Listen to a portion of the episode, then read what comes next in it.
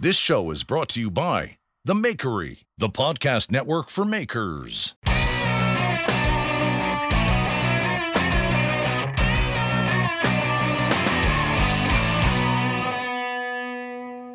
Are you ready? Yeah, I'm ready.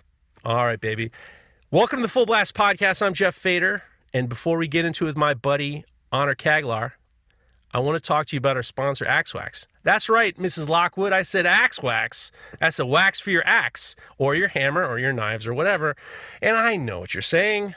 Who needs a food safe hammer? And I'm here to tell you that some of us make culinary knives and we don't want anything icky on our knives to tell our customers. So it's nice to not have any petroleum based products.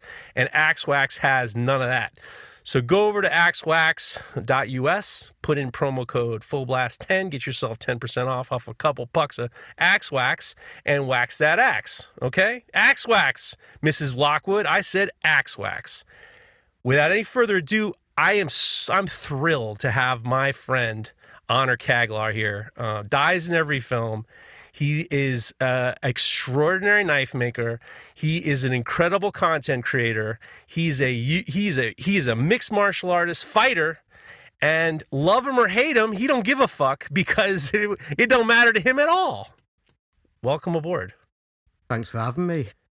Dude, I tell you what, I've spent all weekend watching your fight videos, and one of the great things that I ha- I get to do is I I like messaging with you because you've done something that few people haven't been able to figure out. A lot of people, especially the YouTubers I talk to, they get nasty comments, or as uh, Jess calls them, cranky comments, or something like that, and they get, they get torn up about it. But you've turned it into the greatest evergreen bit of all time.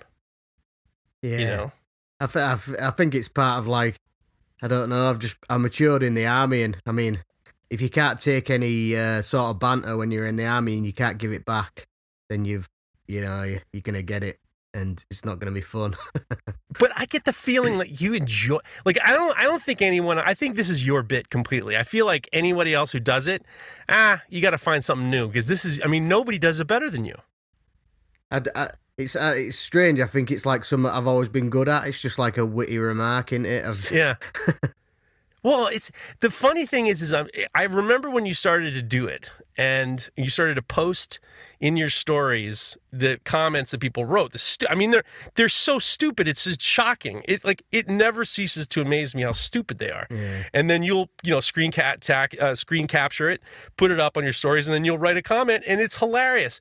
But what you're getting now is people are starting to realize that they're, you're going to make them famous by they'll write something stupid, and then you'll you know you'll you'll put it up on your stories, and that's what they're looking for. Yeah, yeah. I'd, I've started to spot out quite a lot of them when they're doing that. You know, like some people do it, and you can just tell that they're doing it just for a bit of attention. You know. Oh, God damn, that's.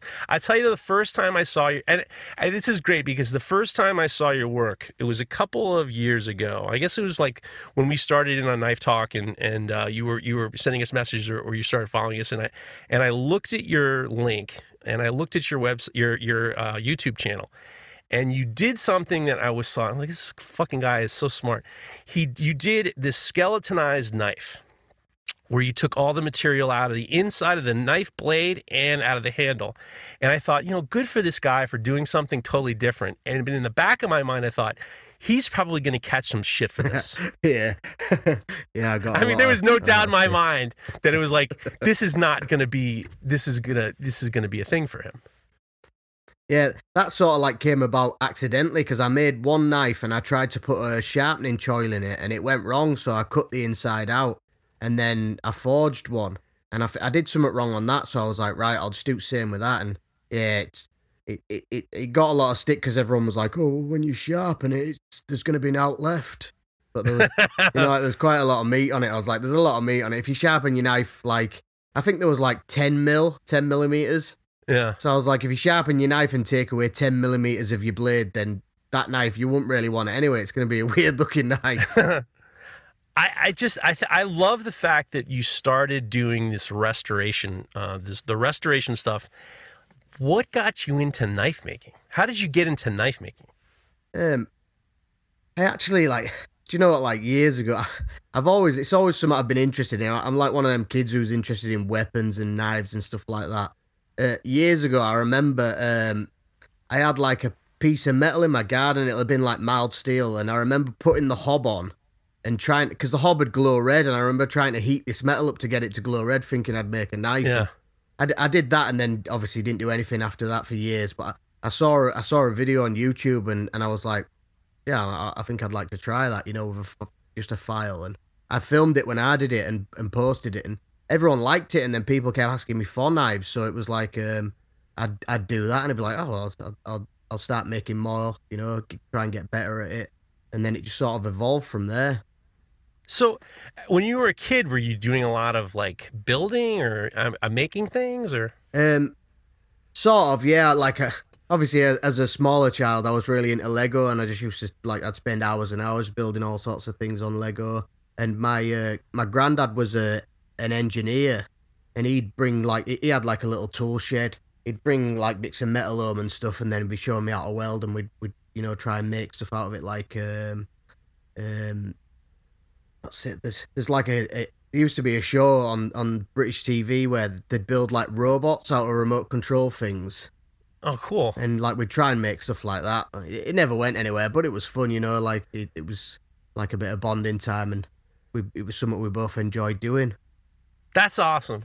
That's one thing that I I have. That was what I had with my my father in terms of like just kind of we didn't make anything great. I mean, it was like little you know toys and stuff. But the mm-hmm. fact that you're able to kind of have that relationship, it's really cool that he was like teaching you how to weld when you were like a kid. Yeah, yeah. It's, I mean, it's weird because like he taught me how to stick weld, and that was a long time ago, and now I'm my stick welding so bad. Oh, I don't know That's how I even did it. well, stick welding. I mean, that's the. I mean, it's like the, it can't get any harder than stick welding. I mean, Yeah. let's face it. That's so when you. I don't know where to begin with you because it, you, you know you you you have such you've you, you're a young guy and you've led such an incredible life. Um, what what made you want to serve the serve your country? Um, it's it's all like the same sort of thing, you know. It's probably cliche, you know. Like I was a young kid, I was into weapons, and then I wanted to fight in wars. I've always been interested in stuff like my great granddad fought in the war, and he, I, we used to go and see him um, every couple of weekends, and he'd show me pictures and stuff, and it just always fascinated me. And then, um, I was, you know, like in my life, I've not, I've, I started out my life wasn't very good, and I was just drinking all the time, and it just came to the point where I was like, right, I need to do something. You know, I'd had loads of different jobs, and you know, like the army was something where I thought this, you know, this is it's it's gonna do something with my life. It's gonna sort of give me a bit of, uh, you know, heading, something to to aim for. So, uh, I just I went into that careers office and I was like, sign me up. How old were you when you when you when you joined? I think I was twenty. Wow. Yeah, I was I was I was like I wasn't the oldest in the in in the section when I joined, but I was I was one of the oldest. Everyone joins, you know, from from real young. was what, did it come easy to you like basic training i mean i i don't know anything about it but i was i'm wondering if is did going into the military did you find it to be easy or It's a strange thing because when I was in the field and doing military things like you know section attacks, um, uh, you just, just just out, you know, being a proper soldier, that was easy. But in the in camp stuff wasn't easy. It was a struggle, you know, uh, uh, folding all your clothes, uh, ironing, and all, all that stuff. All all the stuff which to me, I'm like, well, this is just for discipline. It's not part of. Right. It's not like it doesn't make you a soldier. And I was a good out of camp soldier, but in camp I was I was a bad soldier. what do you mean what do you mean bad I, I just I just wasn't very good at it, and and obviously I'd, I'd drink a lot as well and cause chaos. well see but the thing is is like when i look at when i look at your work when i look at you i think I, i'm surprised you say that because you know your knives now are so advanced in terms of the the um the design and the execution and i see i feel like I feel like you have a, a very strong uh, willingness to like take discipline on. Like you're, I just uh, would imagine that t- being able to learn technique for you would be kind of like easy because the decisions you have to make, especially when you're in the military, you know, you have to take on technique and discipline because your life depends on it. yeah, yeah. I I feel like I am. I sort of uh, whenever I try and explain it to people, I say it like I'm I'm I'm like old school in the way that I learn. Like I learn from just doing it over, uh, like being taught. You know. Yeah. So I like I, I take stuff on, and yeah, I, th- I think maybe like being in the army that that is like made it a lot easier because then you know in in life you don't really have to learn many things, but then when you go like do some like military, you're learning attacks, and then you've got to evolve that as well. Which I've put it into knives. You know, I've I've learned how to make knives, and then now I'm trying to do things to make my knife stand out a little bit different. It's it's it's all like a similar sort of process. Well, for sure, because I mean, especially now, I watched your video on the QMI knife you made with the green handle, Yeah, which is beautiful. And it's like I'm looking at all these, I'm looking at all the techniques that you've used, and the finished product and the transitions between, you know, their plunge line and and just the transitions and how silky smooth everything looks and the the satin the satin finish and everything like that. And I'm just like, there's a this is a guy who obviously can take discipline because I'm convinced, especially with knife making, it's not as subjective as you'd think. There are certain things that are acceptable and certain things that aren't acceptable, and you do have to have a degree of discipline. And I would imagine time in the time in the military, especially when you have to. I mean, I heard your story. I was listening to was the All Star podcast that you were on, and I'm gonna, I'm gonna do ah, yeah, guys, if you're listening to this podcast, I'm going to put so many goddamn links in the show notes because I've been spending, I spent too much time on my buddy Honor this weekend. My wife was just like, what the fuck are you doing? And I'm like, I'm all over the place.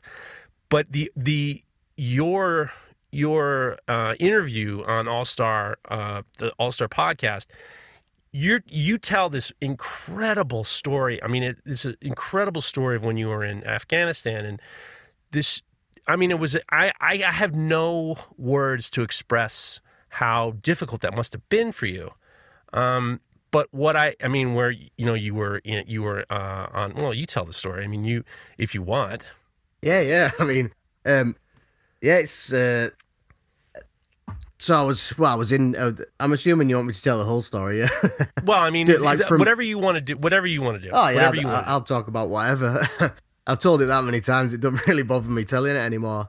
Um, yeah, so basically, obviously, I, I, I went to Afghanistan. Um, I, I was in Sangin uh, for a while with my own with my own battalion, and then uh, they moved on to a different area. And but I stayed on because I was used to the area. Um, stayed on with um, some artillery guys, and then an LE captain. Uh, LE captains where they've, they've started out as a private soldier and they've worked their way up through the ranks to a captain. They've he'd served 20, uh, 25 or 26 years, I think. You're only supposed to like you're only supposed to serve uh, 22, but he stayed on. Um, he originally got given an office job, but he was like, "Nah, I'm doing that. I, want to do some soldier stuff." So he came and joined with us. Uh, yeah, we, we one of the days we we went on patrol. We where we were working, we only worked in teams of six, so there'd be we were in a combat in a compound called Tangiers uh, patrol base, and it was basically a mud hut, what we'd uh, fortified with, with barbed wire and stuff around it to make it uh, secure. There'd be six British soldiers and then um, twelve Afghan soldiers. no, no, sorry, twenty-four Afghan soldiers. And each time we'd patrol, we'd take six. Uh, sorry, we'd take twelve out with us, so there'd be there'd be us six and then 12 Afghan soldiers. And then obviously they'd alternate through the days. Um, they're just, they're not trained up like us, you know, we, we did three patrols a day and they, they, they can't sustain doing, doing that same. So they'd, they'd swap and change. Um, one of the days we went out, uh, lad called Kingy, the artillery lad, he was poorly, so he stayed back in camp. So it was five of us. We went out. Um, they'd have six Afghans at the back, us in the centre, and then six Afghans at the front we were we pretty much nearly finished the patrol like uh, uh, on on our way back into camp like um it was about maybe a mile just over a mile away from camp uh, and you were walking, right? yeah yeah we, were, uh, we did we only did foot patrols like the, the basis of the patrols in afghanistan is, is your foot on the ground you know to it, obviously if you if you just sit back then they're going to take their territory back you know so Right. we just put the foot on the ground just show that we're there That we're not going out to fight we're not we're not trying to be bullies you know it's Right. hearts and minds Uh, the british the british army's part in in afghanistan's always hearts and minds you know we're there we want to get to know the people we'll stand and Right. talk to people we'll give kids uh humanitarian aid and stuff um we'll try, you know, we'll try and be as um as natural with them as possible. So not in a big armored car, you know, not in a big Right. tank. We want to be there speaking to them so they can associate with us. Just out of curiosity, when you were going out on patrol, would you be nervous beforehand? No, it's it's Jesus. weird. Like, uh, obviously because it was something I wanted to do. I'd I'd never really got nervous. Um, like I loved it. It was it was like that's what that was what everything what I wanted. That's that's what I aimed for. You know, to to be in a combat situation. It was it was something what sort of came as fun in a way. I think. Huh. Um, yeah, so we were coming back in from the patrol. I remember like the in Afghanistan near the near the uh, water. There's green zone areas because obviously the water hydrates the areas and makes it possible to grow um, trees and, and stuff like that. The rest of it's obviously like dead. It's like desert uh, desert land. We we we left part of the green zone into like the mud hut area. Uh, I remember at that point I had like a weird feeling, like I was I was probably about ten meters away from my boss. Um, oh, in fact, I've I've I've missed a massive part. so as as we were leaving the green zone, we uh, one of our the interpreter we had like um, a radio which listened into the Taliban, and all, all the way around the Taliban were saying, "Yeah, we can see him." And usually they'll lie, you know, they'll say, "Yeah, we're going to attack him," and just to scare you. But this time they were Right. like, "Yep, I can see him," and they were calling stuff out, which was you know like this guy stood here. So it was they had eyes on us. They knew we were doing it. So what we did was we split into two call signs. So three British soldiers and six Afghans went one way, and then me and my boss and and six Afghans went another way. Me me taking up the rear, then my boss in front, and then six Afghans in front of him. Um. So when we were split, uh, we went we we left the green zone, started walking up a road. I was real close to my boss at this point, like stood in close proximity, and you want to you want to keep a distance uh, away just in case anything goes off, and then you don't you know you don't get hit. And I remember looking at him and thinking, "Ah, I need to space up a bit. And then once I'd got a decent amount of space, we I set off walking again, and then the next thing I know, there was just a, and that's it. Oh. No, I, I make that sound like, and that's what it was. You know, when you see it in the films and you hear explosions like and fire everywhere. There's no fire. There's no. It's it. You know it. It's strange, but every explosion that, that I've ever seen, the majority of them, they're not fire, they're not flame balls everywhere. It's just air, you know, it's air being pushed out at a really fast pace, and then there's bits of metal and there's bits of stones and everything flying out everywhere. Um, there was dust, there was a big, massive dust plume, um, and you know, like I was looking around, I, there was obviously no one behind me. I looked forward, and the the Afghans were, which were in front of my boss, started shooting towards me because the explosion came from behind them. So I'm like, like shit. I'm like, stop shooting, stop shooting, stop shooting. So you, so you, the guys in front, the guys in front of your your boss, are shooting back towards us, yeah, towards yeah, you. yeah. They turned around and started firing towards. Luckily, they didn't hit me, but Oh. yeah, they, they all. So I- managed to like stop them shooting at me, uh, and all the dust had settled, and all I could see there was a big hole in the floor. Like I'd, uh, I'd probably say maybe it was a two two meter round hole, you know, like so that the full thing was two meters across, and, and probably um half a meter deep. Um, and ne- next to that, there was just a leg, like my boss's leg from the hip, just laying on the floor, and then the interpreter was laying next to that, uh, and he was he was shouting like he was in pain. There was blood everywhere. Um, so I like this was at like a T junction, like part where they were stood. I I pushed forward to the interpreter. Um, I looked down one of the other roads, and you could see like the the TMH, which is the top part of his rifle, was just it was like someone had placed it against the wall. It was just there. Um, and then there was bits of kit down there, you know, uh, probably bits of his body and stuff down there. Um, and I I had to attend like first aid to the interpreter. It- Like his his his thumb was like pretty much hanging off. It was held on by a little bit of skin, which was like really What are you at this point? Are you even thinking, or is it all instinct?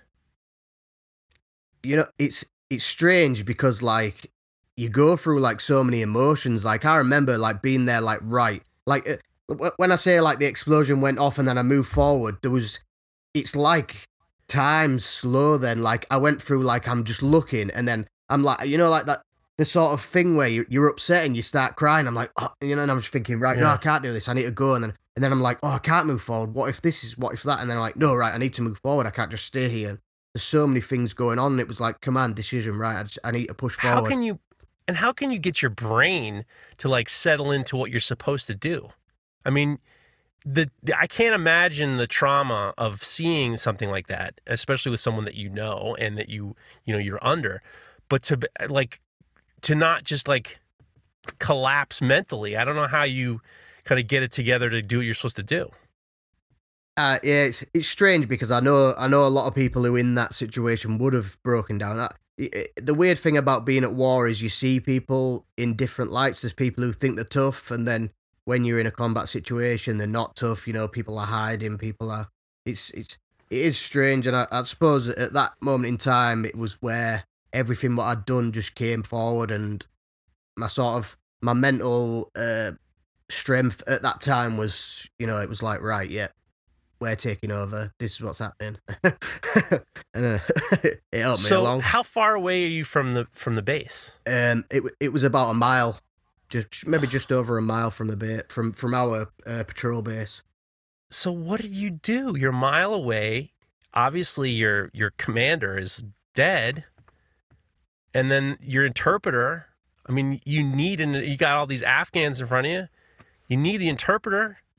What do you do? Well, a truck headed towards us, like nearly nearly like plowing into us, and I managed to flag it down, and I just threw the interpreter on there, and I told him like take him to the um to the DC, which is our, our one of our big main camps. It's it's pretty fortified that camp. It's it's like a bit out of the way, and I was like, right, take this guy to the DC. So he went off with the interpreter, and then it was at that point I was like, right, I need to sort this situation out. I need to I need to put a defense out, you know, because obviously he's tried to drive down there. I don't know if there's more. If there's more, I didn't know at that point what it was. You know, it could be a mine, it could be an IED.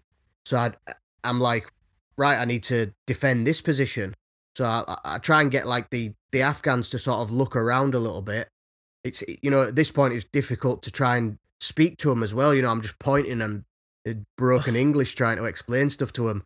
And, And the frustration of not being able to, to talk to these people, and your your your your life is depending on them. Yeah, and and the fact that it's like right that you know like we've had we we had Afghans uh, soldiers who were Taliban and there there are like you know there are some which are Taliban and they're in there and then I'm like right I'm the one British soldier now with six Afghans. I'm worth a lot of money you know? Oh my god! so I was like shit you know that's when I'm like oh it's it sort of like hits you and I'm like right right right I need to do something. I need to I need to go back to the camp. I need to get the one of our Land Rovers and then go back to the DC myself. Because uh, obviously at this point as well I had no comms with the other team because the boss the boss had the radio and it, that was gone that was long gone.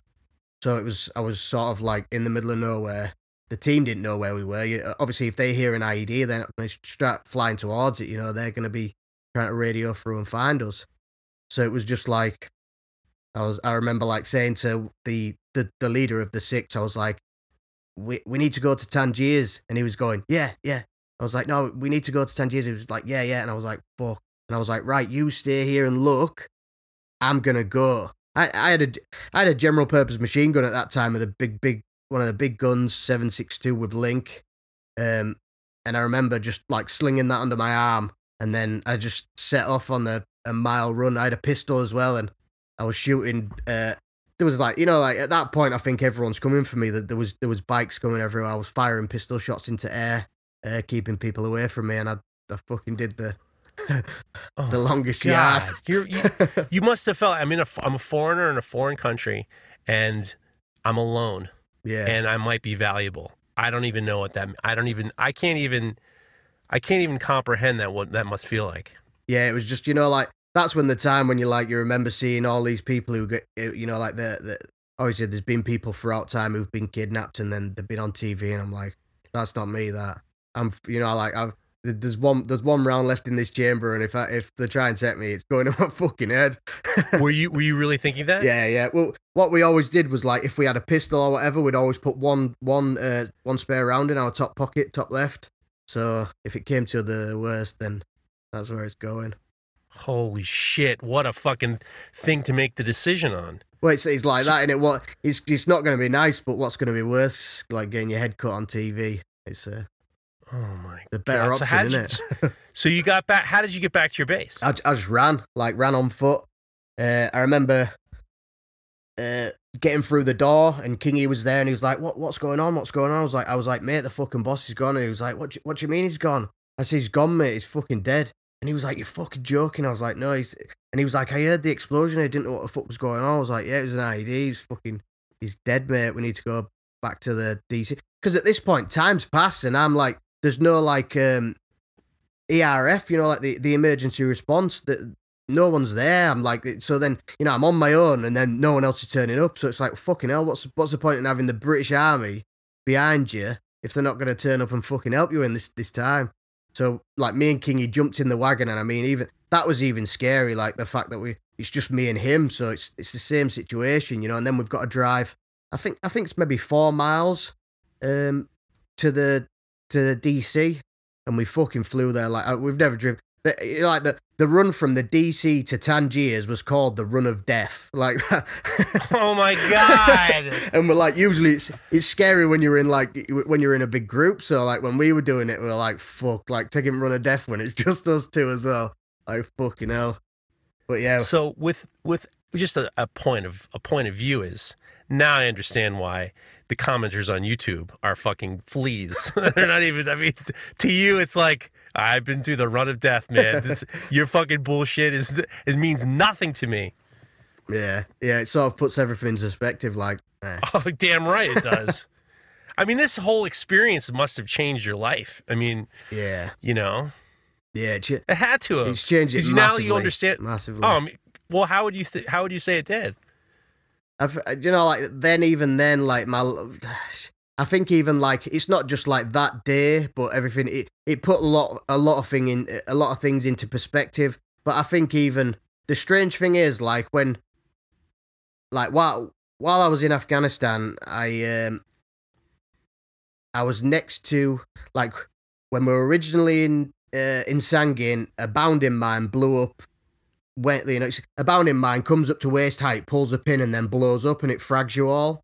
Um, I was stood near my boss, and then one of my mates, um, and one a bounding mine bounded up and just landed back on the floor, and it didn't go off, and it was like I'd, I'd So it was like a dud. yeah, I'd say like that would have fragged me. Like I was, I was, I was probably about two meters away from it, and then my my boss was in front of it, and then my mate Dave, oh, he was he was stood right next to me because we were talking. Um, yeah, so that one I survived that, and then obviously my boss got blown up, and I survived that one. And then when I was in Kajaki, um, one of our interpreters stood on um, uh, we we were walking up like the valley, and uh, on the rainy season, it, all the mines move. So like we were walking up the valley, we were sweeping for mines, but um, someone must have missed it, and one of the interpreters stood on one, and there was me and someone else like stood near him, and luckily like that that didn't hit me either. So I came back from Afghan, and I was like, yeah, I'm fucking invincible. No, you know, like Is- pretty pretty lax really on, on on regards and stuff. And I just I always used to think like I can't die. If I was gonna die, I'd have died now. You know. I've, I'm, And that's I. The, and is that have to do with what did the name of your uh, your Instagram is? Dies in every film. Very ironic. no, but that's just something I made up just to be catchy. So when you come back from Afghanistan, I can I can only imagine. I can only imagine that. I mean, regardless of whether or not you felt like you were bad a bad soldier in camp because you didn't fold your clothes right. I mean, your the the techniques that you learned saved your life. yeah, obviously i mean obviously that there's some there's randomness involved in these traumatic stories i mean i i can't imagine anything like it um but i mean i would imagine that the faith in having the faith in the technique and the discipline that you had i mean saved your life yeah, yeah, definitely. It's everything came there. You know, it was like right, yeah. all right so now i want to know eh, what made you want to become a, you were a professional i think you are you're i'm not saying were are you are a professional mixed martial artist Yeah. What made you want to do that? Is it because you came back from Afghanistan? It's like, well, I might as well just do some more damage, or I, That's, like the UFC and stuff like Valetudo, it's, it's always something I liked. I, I've always been into fighting. I always, uh, growing up, I always wanted to do boxing, but my mum was like, "You're not going to boxing. You can do ballet, and that's it." You know, because I was. Oh well, that's. I mean, how do you tell your kid that? I mean, you want to go boxing? It's just like, but you can only do ballet. I, I wish I'd have done it now though, because like the footwork probably would have worked from it. So it, maybe. but yeah, she never let me because as a kid I always used to get in trouble. I always used to fight all the time, so she thought that she thought like it'd be a bad thing. But then obviously once I got to a bit older, um, and I did it as a, I'd say maybe a coping mechanism. Like I had PTSD at the time. I didn't know I had it, uh, but I came back.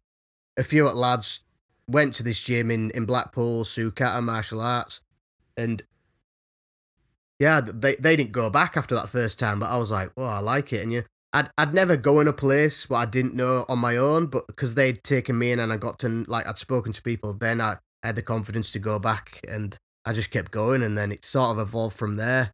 Um, I like when I left the army, I continued.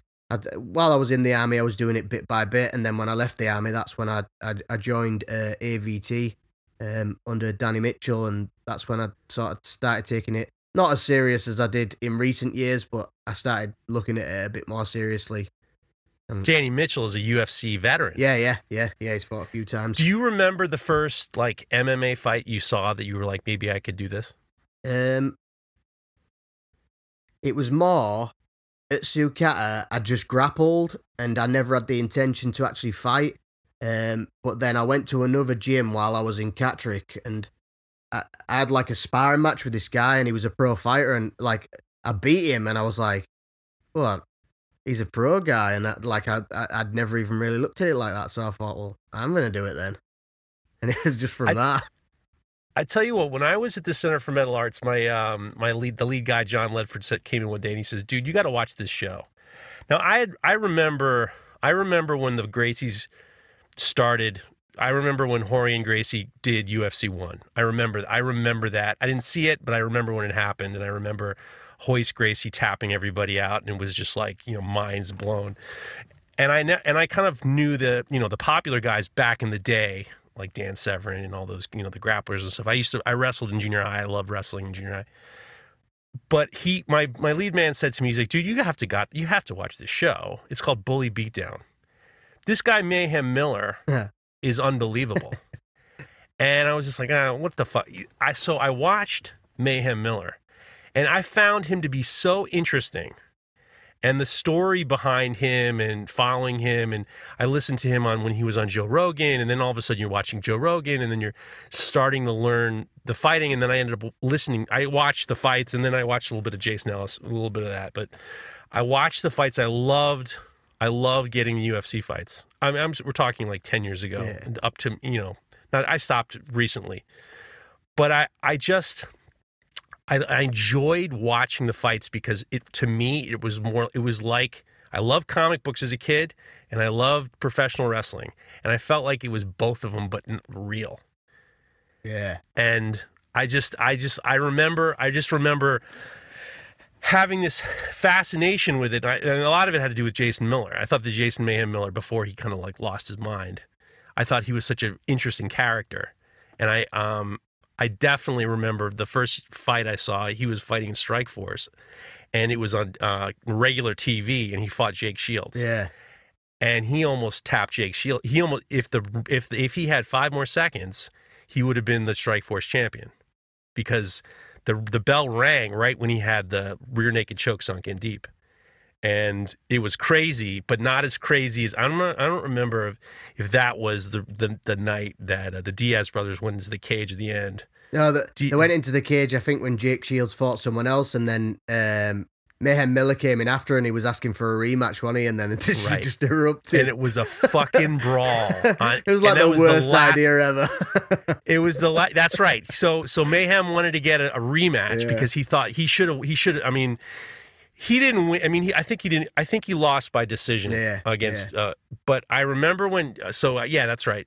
So Jake Shields was in the in the in the in the at the end and then the Diaz brothers, who are the greatest of all time. You can't, you don't love the Diaz brothers. Yeah. You got a problem. and they put Mayhem in, and fucking Nick and Nate put it put it on him, and it was a giant brawl in the cage. And I was like, all right, we need to know more about this this fucking thing. So when did you when did you decide to really kind of take it seriously as a fighter?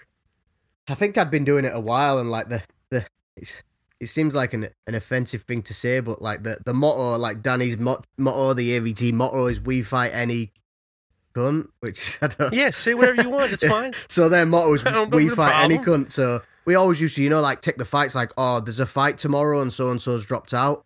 Yeah, we'll have it, and we that's, that's all we did, you know. And like for years, I just did that, and I just fought anyone. Like I thought, fuck it, it's it's experience, you know. I'm old. I'm not gonna be doing it for years, so I'm gonna get the experience. And then once it got closer to me turning pro, I was like, right, I need to, I need to, you know, I've got this is my last sort of run at it. I need to take it a bit more seriously, and put put more into the training, more into the uh, dieting, um, and that that's sort of when I, you know, took it seriously.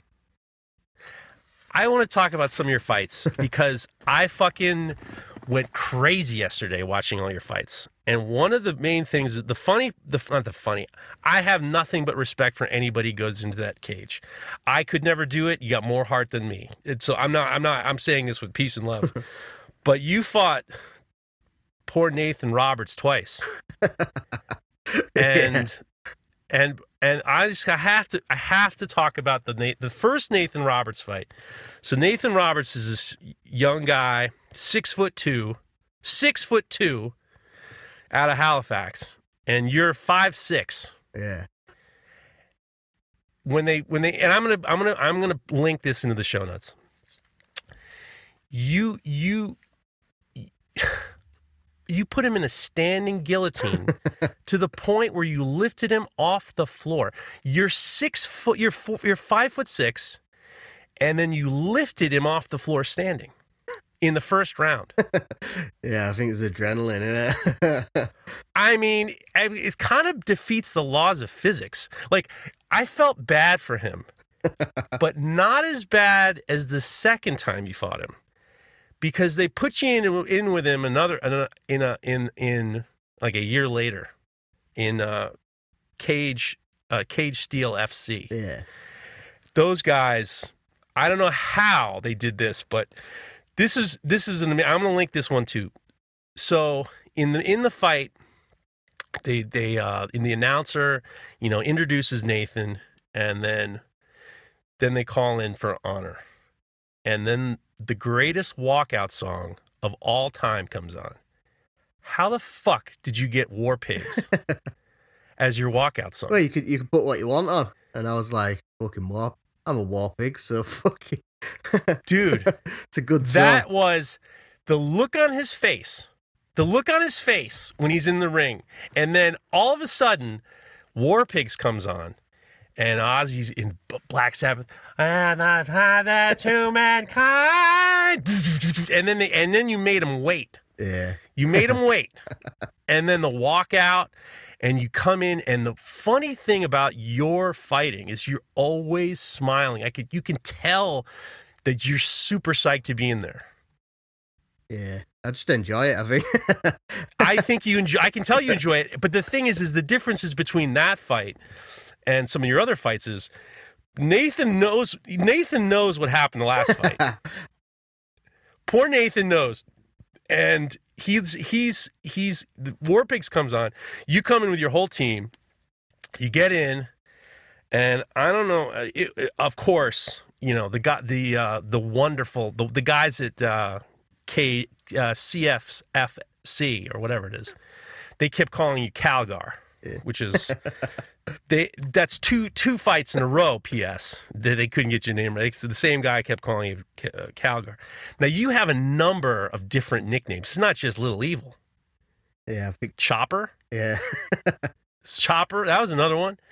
And then the Scarborough Ripper.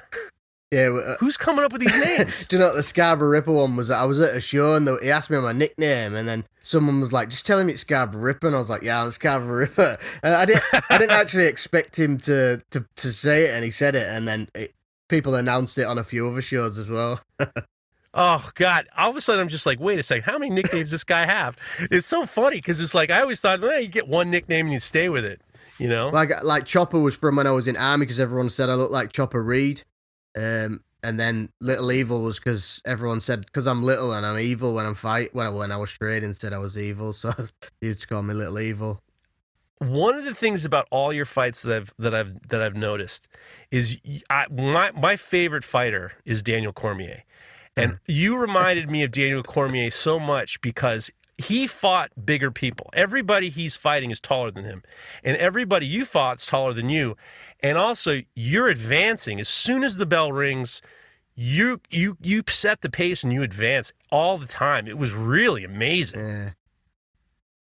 Yeah, strangely, um, like pe- people at AVT call me White Cormier, which is Yeah, I, I, I can see it because, like, like here, going into the second fight with with uh, Nathan uh, Roberts. Um, you you how did you beat him the second time? I think I'm not sure if I guillotined him again. You know?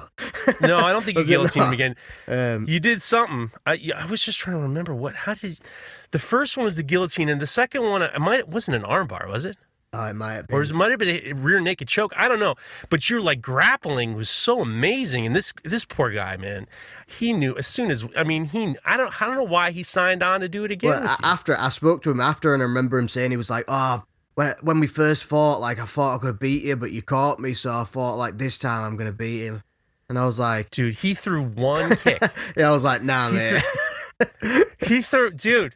I he threw one kick, and the, he got it. He did better than the first time. He still lost in the first part, yeah. but it was. I mean, so when you're training for a fight, I mean, how long were your fight camps? Um. So there'd probably be like say, um, eight weeks out, something like that. So you'd, you'd start. It'd be in like levels. So like uh, eight weeks out, I'd start training, but not as hard. And then once it gets to six weeks, that's when your diet uh, goes up a little bit. Uh, well, it goes down, and then you you train a bit harder. Um, up until like say the the week before the fight, everything slows down, and then that's your final cut. Now, were you working at all in between training, or No, no, I was just gy- I was sleeping in, in Danny's gym in in uh, in Thorne, just sleeping upstairs in, in boxing gym. Did you did you what did you did you think because I mean you're you're you when you fight you don't look like Nathan Roberts. I mean Nathan didn't look like he would even wanted to be there. To be honest with you, and no disrespect to him, I'm with you. You're the pride of Halifax as far as I'm concerned.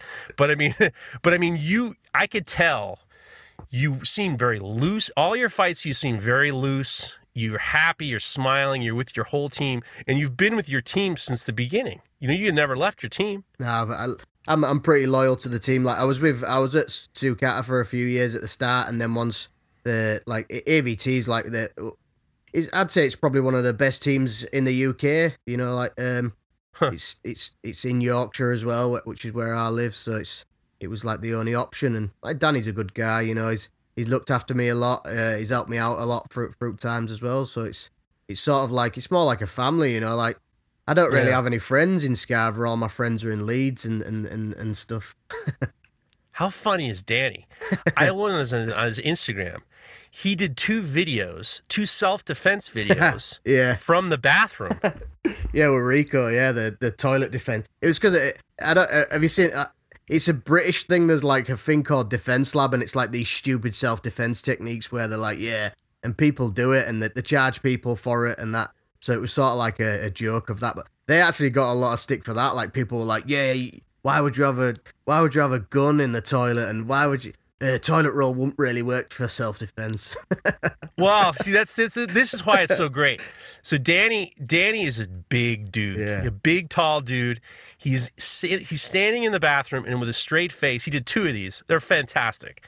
He says, if you get in a fight in the bathroom, and then the first one, he says, first you're sitting down. He take both. He always starts off. He takes his pants down and he's sitting on the toilet. And the attacker always comes in when he's on the shitter. And then the one one was the guy had a gun. So uh, Bon Bon had a gun, and then and then Danny takes a roll of toilet paper, puts it over the barrel of the gun, and like turns it around, gets it out of his hands. He's still on the toilet, And then he says that the toilet paper roll is now the silencer of the gun. And then at the- end, the attacker always ends up in the bathtub. And if you don't kill him, you can just turn the tub on and drown him.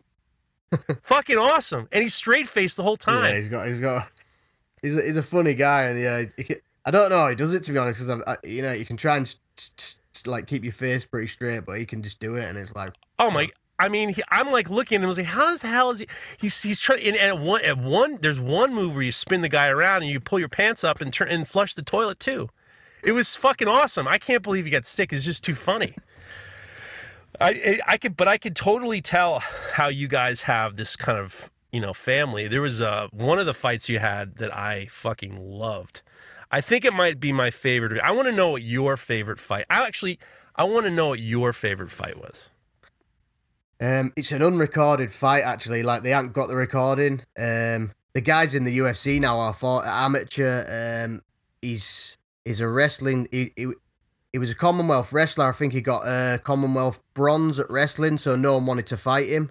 Um, I can't I can't even think of his name now. You know, uh, and in fact, he's the wrestling coach for Darren Till.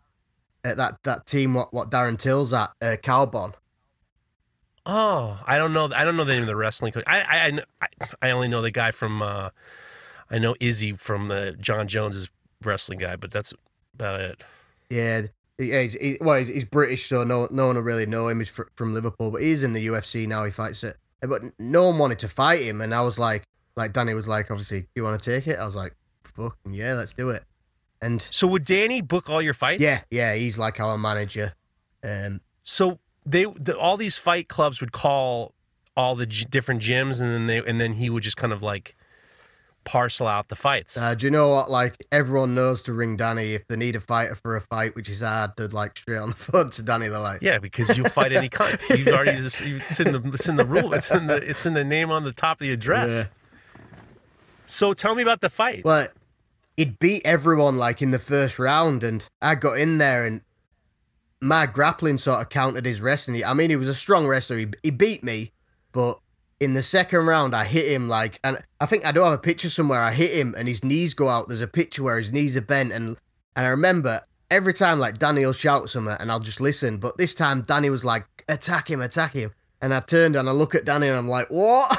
And then the time's gone, you know. I- I'd wobbled him and I had the opportunity to finish him and I just didn't. Uh, and I went the distance. He lost the decision, but it's like the the thing is like Danny came up and I was I felt pretty gutted. I thought, fuck, I, I should have really won it. You know, he couldn't finish me.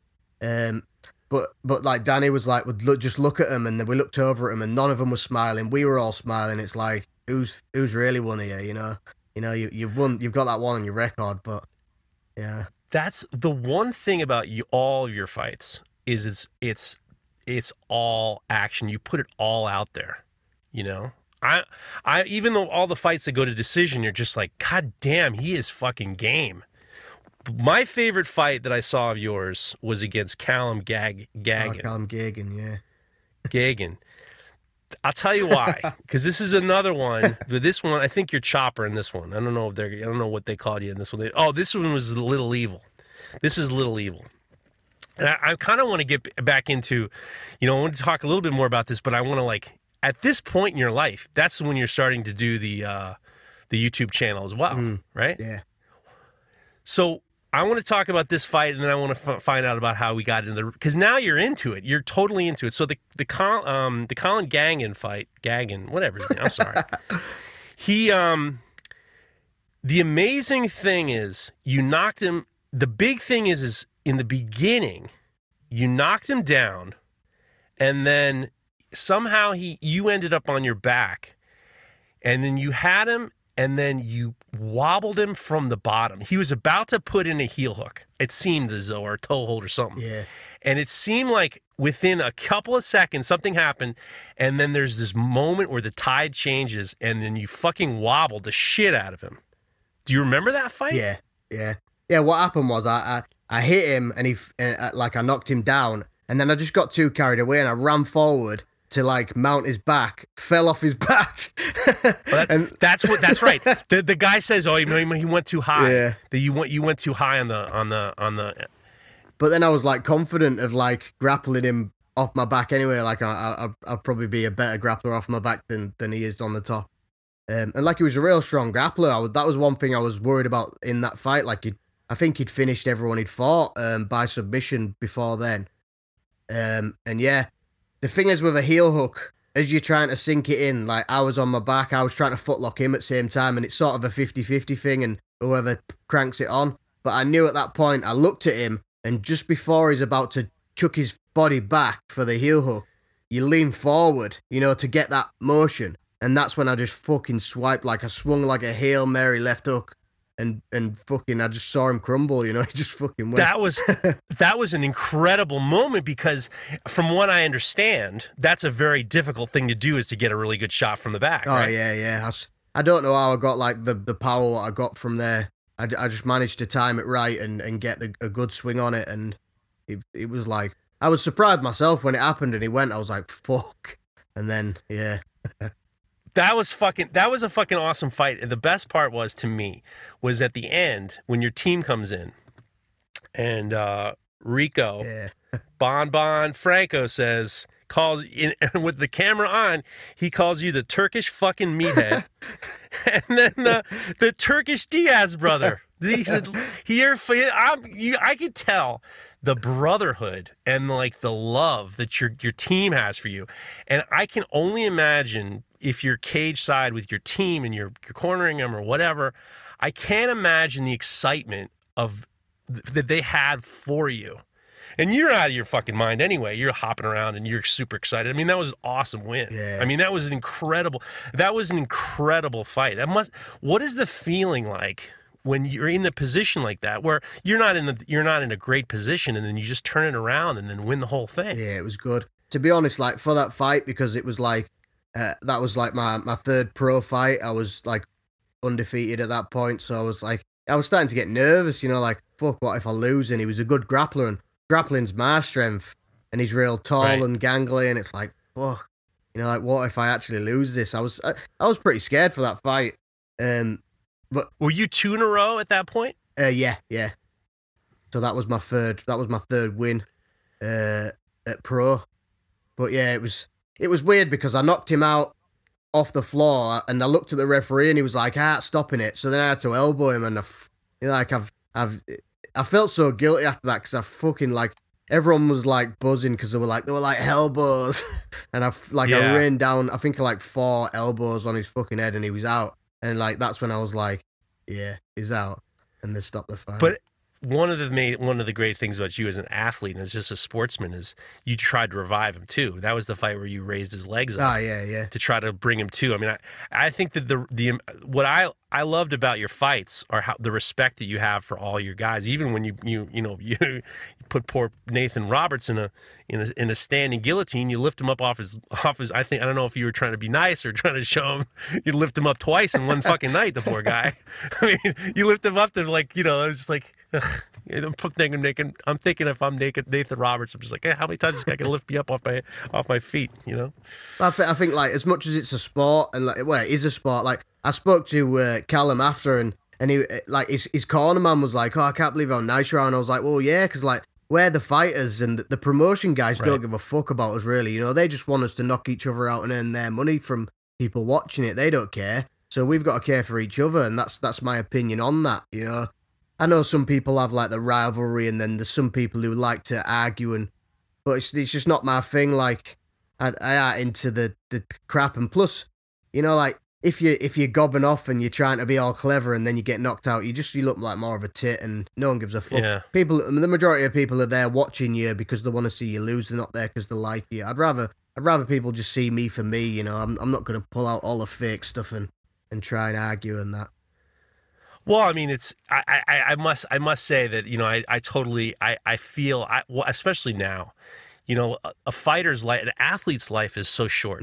especially a fighter's life. I, I can't think of uh, I don't think of an any athlete who has to train as hard as a as a fighter. I, I just don't see. It. I mean, it's just. I remember when I was in junior high school wrestling, I'd never felt more tired in my life. I mean, doing you know wrestling, Oh, uh, you know, even junior varsity. I mean, it's so just like hard. It's just it was just and I was out of shape, but it's like I remember my eyeball. I feel like my eyeballs fell out of my head.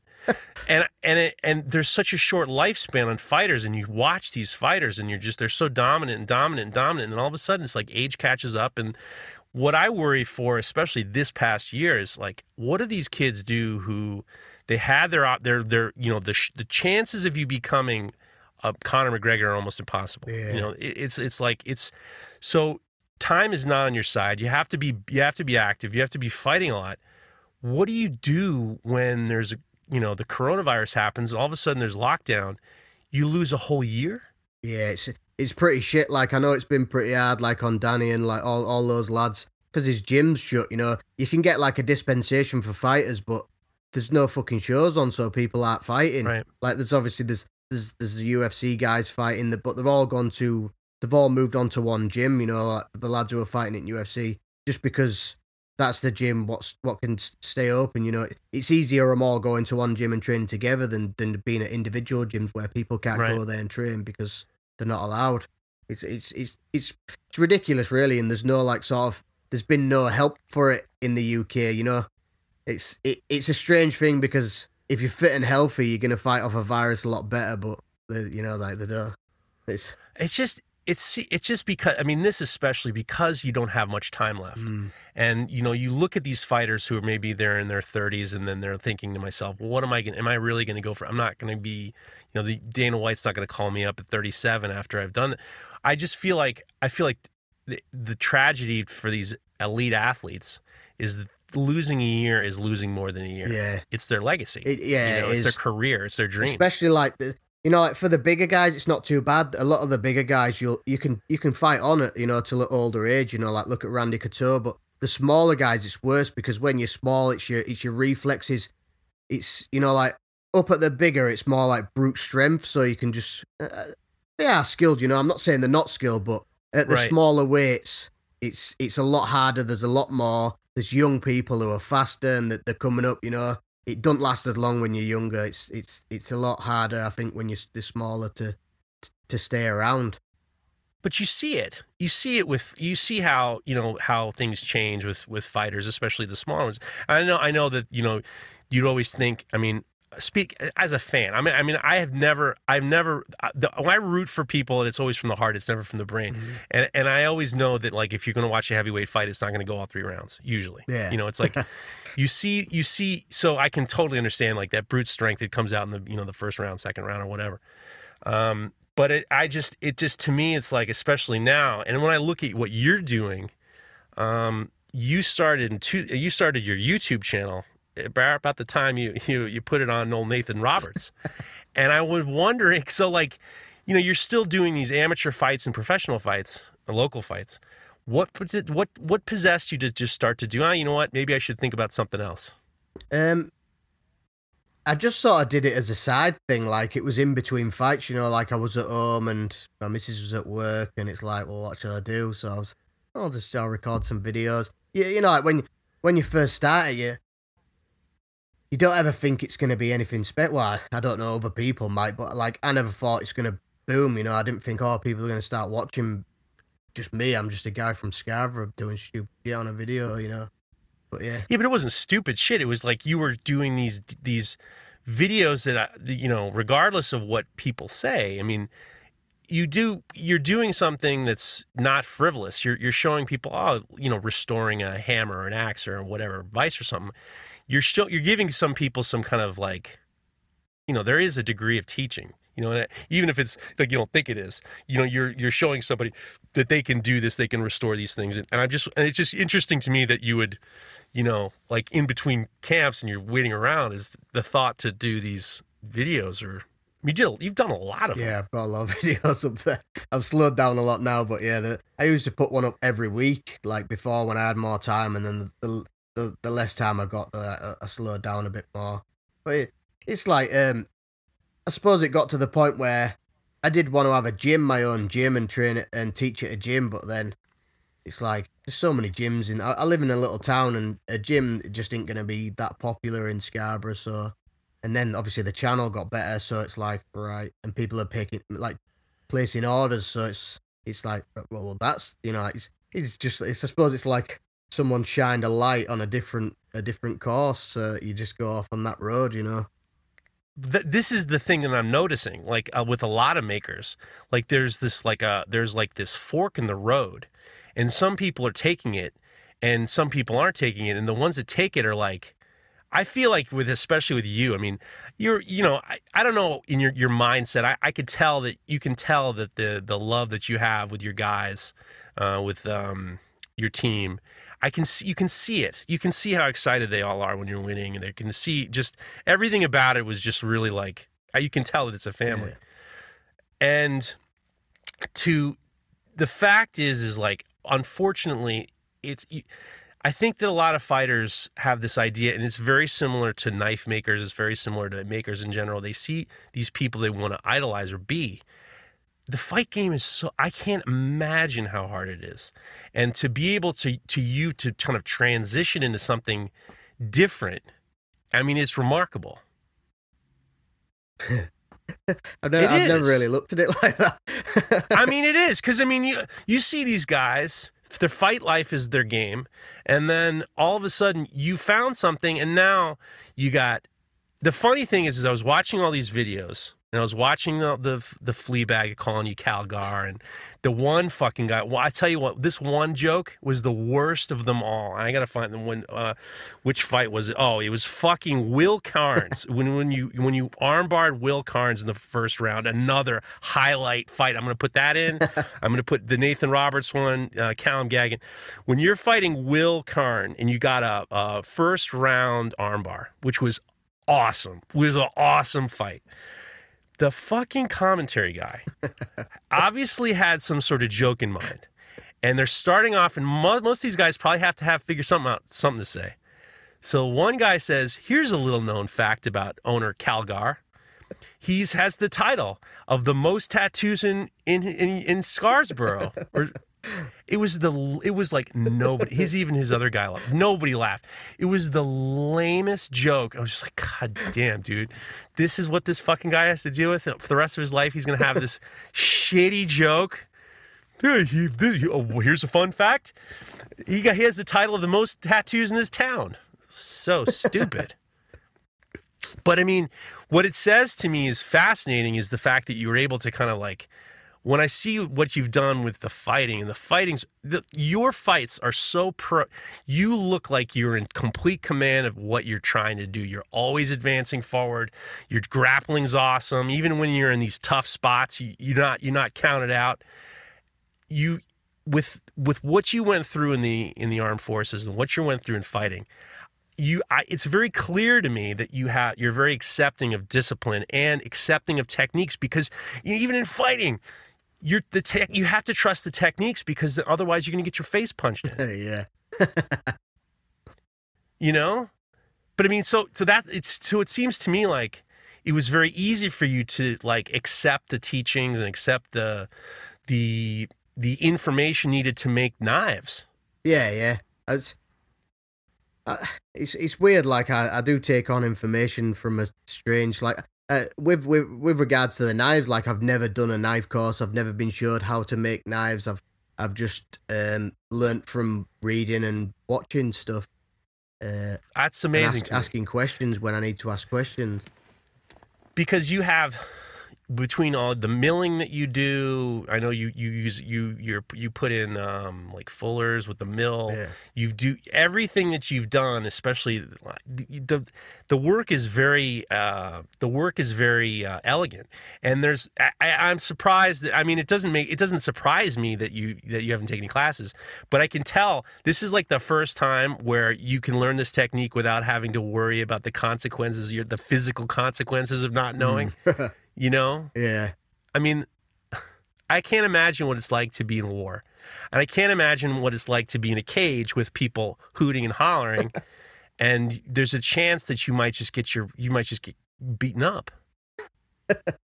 it's, it's obviously it's different from my perspective because I don't really look at it in that. well, what's your perspective? Well, I don't know. Like I don't. It's weird because people like I, I do have people who are like, oh, it, it sounds scary. You know, like the war and people are like, oh, it sounds scary. I'm like, well, it's not really scary. Like, oh, when you first got shot at, what did you do? You know, were you scared? And I was like, well, no, we were laughing. Like, I remember when we were laughing and like, oh, no.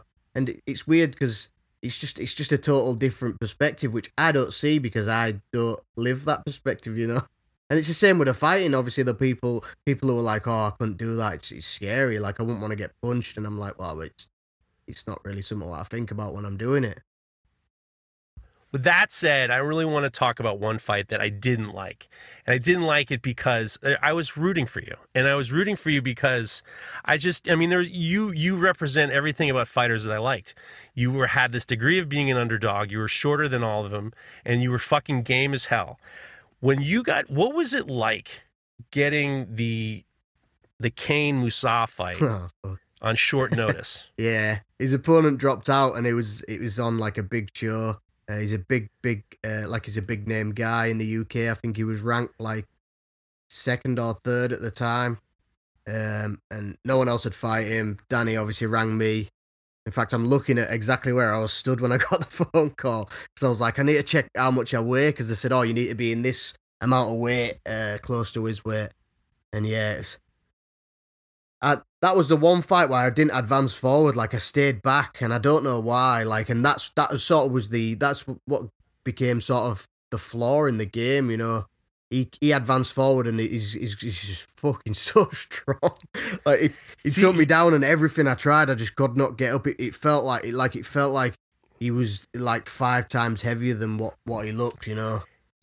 Well, I don't think I'm. Some of my the listeners might not understand this. So when you have a full camp, I mean, you might have a few months or at least a few a number of weeks. Getting a call on short notice is like somebody drops out and they're looking for someone to fill in because they don't want to th- scrap the card. Especially this guy is, you know, whatever he's number two or whatever. Yeah. How much time? How much notice did you have for the fight? Um, he rang me and I had less than 24 hours because because Kane had already weighed in and he was rehydrating and that's why they said to me. So I think it was maybe um, maybe 16 hours or something like that. Were you were you on weight? And I, I had to I had to go in the bath to look because at this point I think I'd had maybe two weeks off training because uh, I can't think why I was just maybe just having time off. So I'd been eating loads of shit. I'd put on weight, but I had to go get a salt bath and cut um, four kilos, I think, something like that. How was that? What is what is weight cutting like? It's, it's absolutely disgusting. the one thing is, there was an interview with you an interview with you with this guy. You, you just finished. You just you were just they pulled you out of grappling or sparring, and you said to the guy, "says What's the worst thing about this?" And he's like, "Well, you know, it's the worst thing is, when I go home, I go to every single takeaway shop on the way home. Like I hit every fucking single one. That's what I like to eat the shit."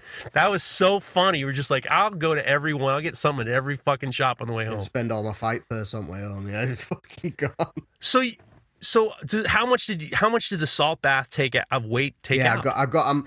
I, the thing is because because I'd been eating loads of shit like you, I, had been eating loads of carbs, so you return a lot of water. Uh, so luckily it was easy, you know. I got in the salt bath. I think I was in there an hour. Um, I lost two kilos in the first hour, and then oh my god, and then I think it was going in like half a kilo every half an hour. Um, and then once I got out, I just had to get on scales, uh, get it confirmed like live, you know, live stream it so that they saw me on the scale so they knew how much I weighed. And then Oh, so you you you weighed in how many hours after you got the call? Um uh, been maybe five hours after. Oh my god! It was so pretty, you had to drop how many? It was pretty late at That's night incredible. when they did it. It was like really late at night, but I wanted to be sure, you know, like they didn't want me to be fucking massive. Now, are you getting any like? Are they giving you any like? I don't want to talk about compensation, but are you like? Are they thanking you? Are you getting any you know thanks for saving this card? Yeah, the, to be honest, like Kane's Kane's a nice guy. After he was like, thanks so much. He was like, I fucking trained hard for this fight, and he was like, you know, I needed it. Um, so it, it was really the guy who, who ran the show. He was he's a like real nice guy, and he, he was like really appreciative of, of it. You know, it was it's it's not even like it's not even just that. It was like the taking the fight. Like I remember the feeling like they're taking the fight, and everyone's like everyone's treating me like a god. You know, people were like posting yeah. statuses and that. Dude, they were when they when they did the walkout, when they did your walkout, they were saying, "This is a guy who took who is going to face somebody who's had a full fight camp." he's taken this on short notice, less than 24 hours. You got to give it to to Honor Kaglar. And what I didn't like about the fight was, I'll tell you what I didn't like about the fight. I didn't like the fact that Kane didn't touch your gloves. Uh, I don't know. I just I felt like he I felt like you deserved a little bit more respect because you took this I mean this guy is a fucking murderer. And I felt like I felt like he went a little bit extra on you to prove a point and I hated that. yeah. Am I wrong? No, it it was it was a weird thing. Like especially like he's. I looked at him from there, like, uh, and I was like, "Fuck, he's a big dude. He's fucking big." He's a huge guy. I thought, and I, at that point, I thought, "Oh, he's uh, he's small. Like I've seen him fight other people who I've stood next to, you know." And I thought, oh, he's, he's not even that big. Like he's not going to be that big. And then when I was stood opposite side at cage, and I was like, "Fucking Jesus Christ!" I genuinely thought like this guy's like a heavyweight or something. He looked his shoulders were huge and at the end when he had you on the ground i felt like he was like his whole body was opening up like this like massive dragon i was just like there's just no way these guys are the same weight Yeah, there's no honestly, way I've I- like I've wrestled big guys. I've I've wrestled heavyweights, and none of them have felt as heavy and as as as strong as he was. Like he was like he was on form there. He felt so. I could I just couldn't even move. You know, like, I couldn't even get any sort of space to try and get out. To be honest, when they stopped the fight, I felt like I could have kept going. His shots were landing on my arms. I was defending myself, but I wouldn't have got out of that position. It'd have taken me to end it round. Obviously, I'm going to be biased and say, well, let me go to the end of the round. I, w- I would have done it, but it'd still beat me. You know, he's, he's a he's a good guy. He's a top level guy, but it would have been nice to just go a few more rounds for him. i thought the commentators were very fair with you where they said that you know honor has nothing nothing to gain i mean nothing to lose he only has to gain by being Yeah. here. I really appreciated the fact that they were very uh, reverential towards you in regards to just saying look you know kane's got to win this thing. He's got everything to lose. You know honor just got off the couch and he got he got nothing to lose. I just i just i don't know. I, that fight was like an intense fight.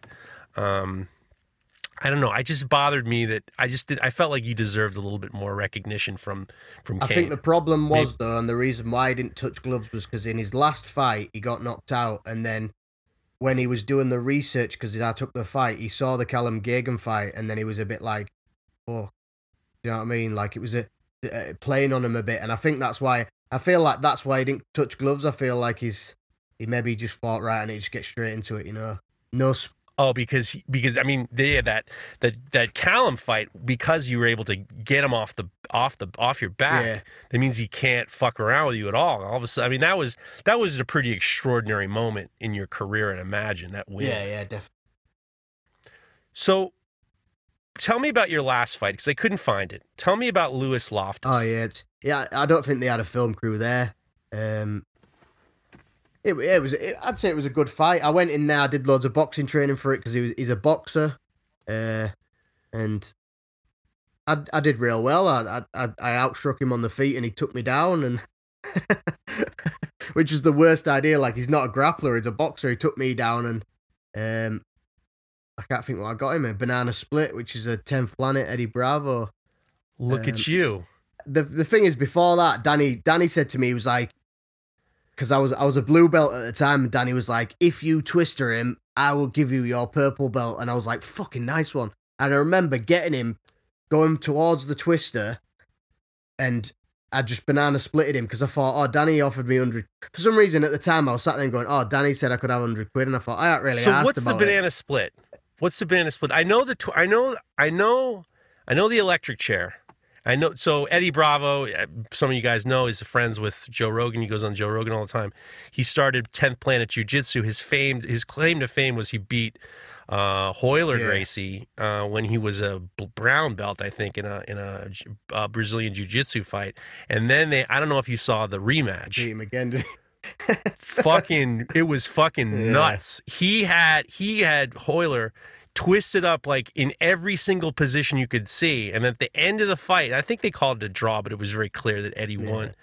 He's he's known for like incredible flexibility, and you know his his head his legs over his head, and he's using these like he's using his flexibility in order to kind of get more chokeholds. So he has created this whole system, which is more about flexibility and and you know he has these crazy names like you know I, I remember I remember just reading about it and stuff like that. But uh, what's the banana split? Uh, the banana splits where his, so I, I was at the point where his right leg is intertwined, so I'd lock my legs up with his right leg so that he's doing the splits pretty much, and I have his left leg in my arm, so his ass is on my belly, and then I pull it. It's like a groin tear sort of. Ugh. And then you can go from the twister there by grabbing his arm, which is closest to you, and putting my and putting it round my neck, and then um, going round his head and pulling that in, which sort of cranks your body. Did you did you did, it was that the submission that you won with? The the just the banana split, but Danny wanted me to get the twister, and I fucking didn't go for it, and I wish I'd have done. So did you get the purple? Did he acquiesce and give you the purple? no, I belt? didn't. But a, a few like before the lockdown, before the original lockdown, I did. I earned my purple belt then, so it was, it's not too bad. Congratulations. Yes. I, I, you know what's funny is I, I, I'm, I'm gonna, I reached out to, you know, Holly Loftus is. Loftus Knives. She used to work for with Blenheim Forge. Ah, the name rings. she's a a, she's, yeah. I asked her if she was related to Lewis Loftus because I was really hoping that there. I, I was really hoping that your last fight you were going to beat beat the family member of another knife maker. For some reason, I just I thought that would be really funny, and I reached out to Holly. and I was just like, "Do you know who Lewis Loftus is?" And she goes, "No." I said, "You sure he's not related to you at all?" And she goes, "No." I said, "She says, who is he?" I was like, "Well, he's his fighter." And I said, and she says, "Well, maybe maybe I should ask him to to buy a knife. Maybe maybe he maybe he should represent the family name by buying a knife." And I'm like, "Look, he just lost his last fight. Don't don't." I was gonna try to I was gonna make it seem like he was her brother and she was at ringside, but it didn't seem like it was a good idea. But turns so so she, the funny part was is Holly was just like, "Maybe you should buy a knife." I'm like, "Leave the guy alone. He just lost the fight for Christ's sakes. Don't try to fucking hit him up for a knife just because you have the same name." out in business. Yeah, I mean, it's just like that's not, that's the worst thing to do. But I mean, that was your last. It Was, was that your last yeah, fight? that was my last one. Yeah.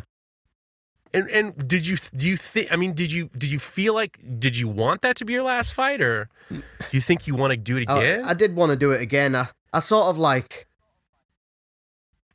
I, I'm at a weird point in my life now where I, I like boxing. I like I like Thai boxing and I like wrestling.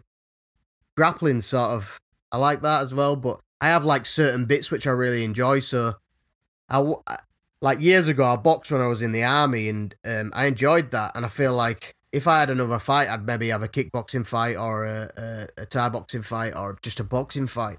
I would like to do that because I feel like when you're a bit older, you don't, you know, some of these young people now they're f- so fast on like on the floor grappling, and I feel like that it's you know I, I wouldn't I wouldn't really have the advantage there, but I'd like to still maybe have just have a box and play around. I still I still I do bits of training. Well, when we're not in a lockdown. I can imagine that you're going to stick around with your team because like you've you've been with them for so long and you've created this incredible relationship and the highs have got to be, I mean I can't imagine better highs than winning in a spectacular fashion arm bars and guillotines and and and I mean your your your the, the your your highlight reel is I can't ima- I can't imagine the the the feeling that you have. And now I'm just so happy that you don't have to fucking fight for money. Like you make knives, you make beautiful knives. You do, you and now we're going to kind of transition into the like I feel like you almost like you got the you got the golden parachute because you're not forced to be a trainer or something like that. You can you can do everything on your own. You have this beautiful new shop. You do you you make beautiful videos. They're fun. And well, let's get into let's get into the number one. And you know, when I started looking at all your videos and looking at all the numbers, I was just like, ah, I got 16,000, 16,000, 16,000. And all of a sudden, you see 57 million views of the fucking chain axe. Yeah. 57 million views. And then I looked at your and then I looked at your subscribers, you know, 500,000 plus subscribers. And then I looked at Cage Cage Steel FC with like no follow. I mean, like five thousand followers. I'm like, Honor fucking did it because he doesn't have to deal with these motherfuckers anymore. What what made you what ha- what? Tell me what do you think it is about that? Ch- you you took a chain, you took an axe, you took the handle off, you got some chain, you MIG welded the, the links together, you put it all together. How did you get 57 million views? You think? Do you know, if I if I knew that, I'd be doing it every week. It's such. the, the strange thing is, right? I was doing a casting video, like I was melting brass and doing a brass cast, and the weather was shit, so I couldn't finish it off. So I turned it all off, and I'd had an order from America where a guy was like, "I want a throwing axe, uh, but I want it to have a chain handle." So I was like, I was just gonna make it because I thought oh, it's quick and easy making. I'll make it, send it off. But because the casting video didn't work out, and I needed to put a video up, I thought, oh, well, I'll just film this. And I just did it. Or, you know, I didn't think anything of it, just filmed it, put it up, and then boom. I was like, fuck, this is something which wasn't even going to happen. I mean, so, so did you send it to the guy in America? He's, yeah, well, he's, I, I sent him the I, I sent him the axe, yeah, and then he's had the link. He, he spoke to me again recently because it booms every now and again. Like I've had recently, I've had another like I think five million views on it or something, and then just before Christmas, it had um, I can't think how many million. I think maybe twenty What's- million. I think it had before Christmas. More views. But see, this is when I talk to uh, to YouTubers, I am always the whole thing is is like, what what makes these things viral? And that video, I wonder if it's the. You, I know I probably got shared by these like I don't. I'm, I'm just assuming it got shared by like these websites that use.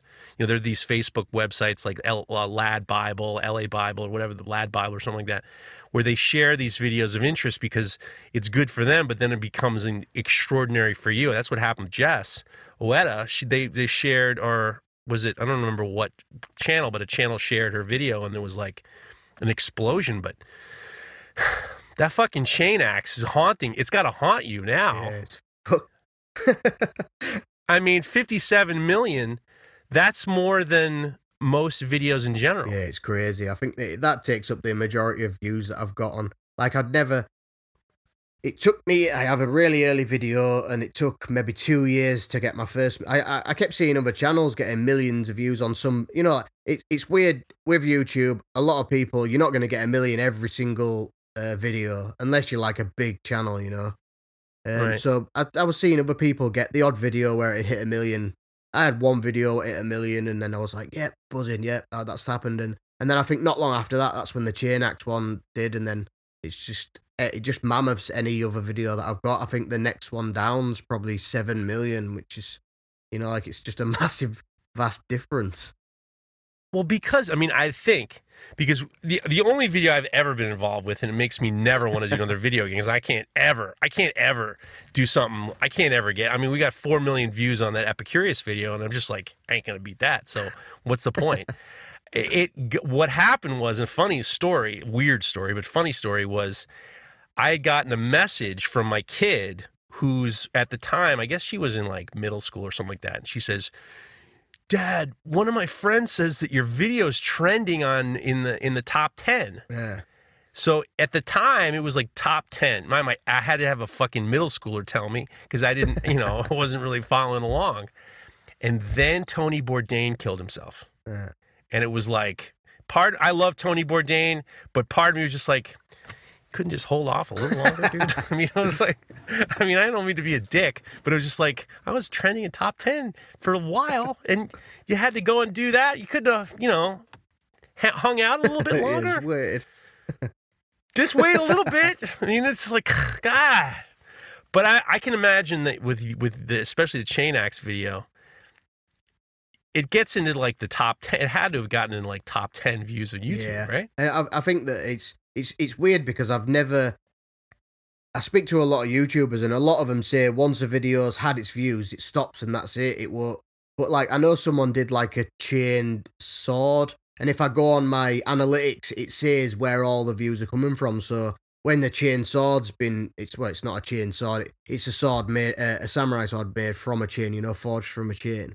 Right. And whenever people are watching that, my chain axe is the, obviously the next thing up in chain related, and people are coming from that to that. So whenever anyone makes Right. anything chain related, I get a I get a load of views. So if anyone wants to make a viral chain related video, feel free. You're all in. Feel free, because I mean, I mean, I can't imagine what the what the kind of. I mean, I'm not asking you what what it, what you got paid for it, but I would imagine YouTube, because I know that YouTube sends money for based on views. The unfortunate thing about it is, I always say this right. Every video that I have which is a good earner doesn't do very well, and all the poor earning videos do well. Unfortunately, Why is that? I don't know. It's strange. I feel like maybe YouTube just hates me. So, but I think uh, with, with with the chain axe, it was under ten minutes, and when it first boomed, you couldn't put adverts. Well, you could put adverts on, but it was only at the start. So it was it was a really poor earner, and and because it's an axe, it's low earnings, like it's low uh, CPM. Does that mean because it's like deemed like a yeah, weapon or so, something like like, all that? my they- video. The, I think they usually say you get about um, a thousand pound, a thousand dollars per million views, but because of my content, I'm varying at the most four hundred dollars per million. But on that axe video, I mean, at the start when I seen it booming, I was like excited, but I think it was maybe getting like hundred and fifty to two hundred um, dollars per million, which was it was really it was really low, but it's still a good earner, you know. And and recently I've been able to put ads on it, so it's it's back up to the the thousand dollars per billion. Wow. So this is like, I mean, this has got to be like, I, I, I, I love this story because, you know, you've been through, you've been through the ringer in terms of like all the things that you've done. There are consequences to not doing the right Mm. thing. Not, I'm not saying the right thing. I'm saying consequences to your actions. Like either, you know, in war or in fighting, you know, like miss a misstep has a physical ramification. But now you found this thing that like you can do in your home or you used to do in your home when you had your shop at the house and you've you're you're on your own time lockdown will not affect you because like you can do this on your own you don't have to be around anybody i just it makes me happy because i see i see how happy you are especially when you're walking to the cage. Definitely if you're listening to this podcast go go google i'm gonna put some put some code um, put some links in here. Go go google his fights. Go google his fights. All you have to do is put in honor kaglar mma and all in the videos they all come up most of them and they're great.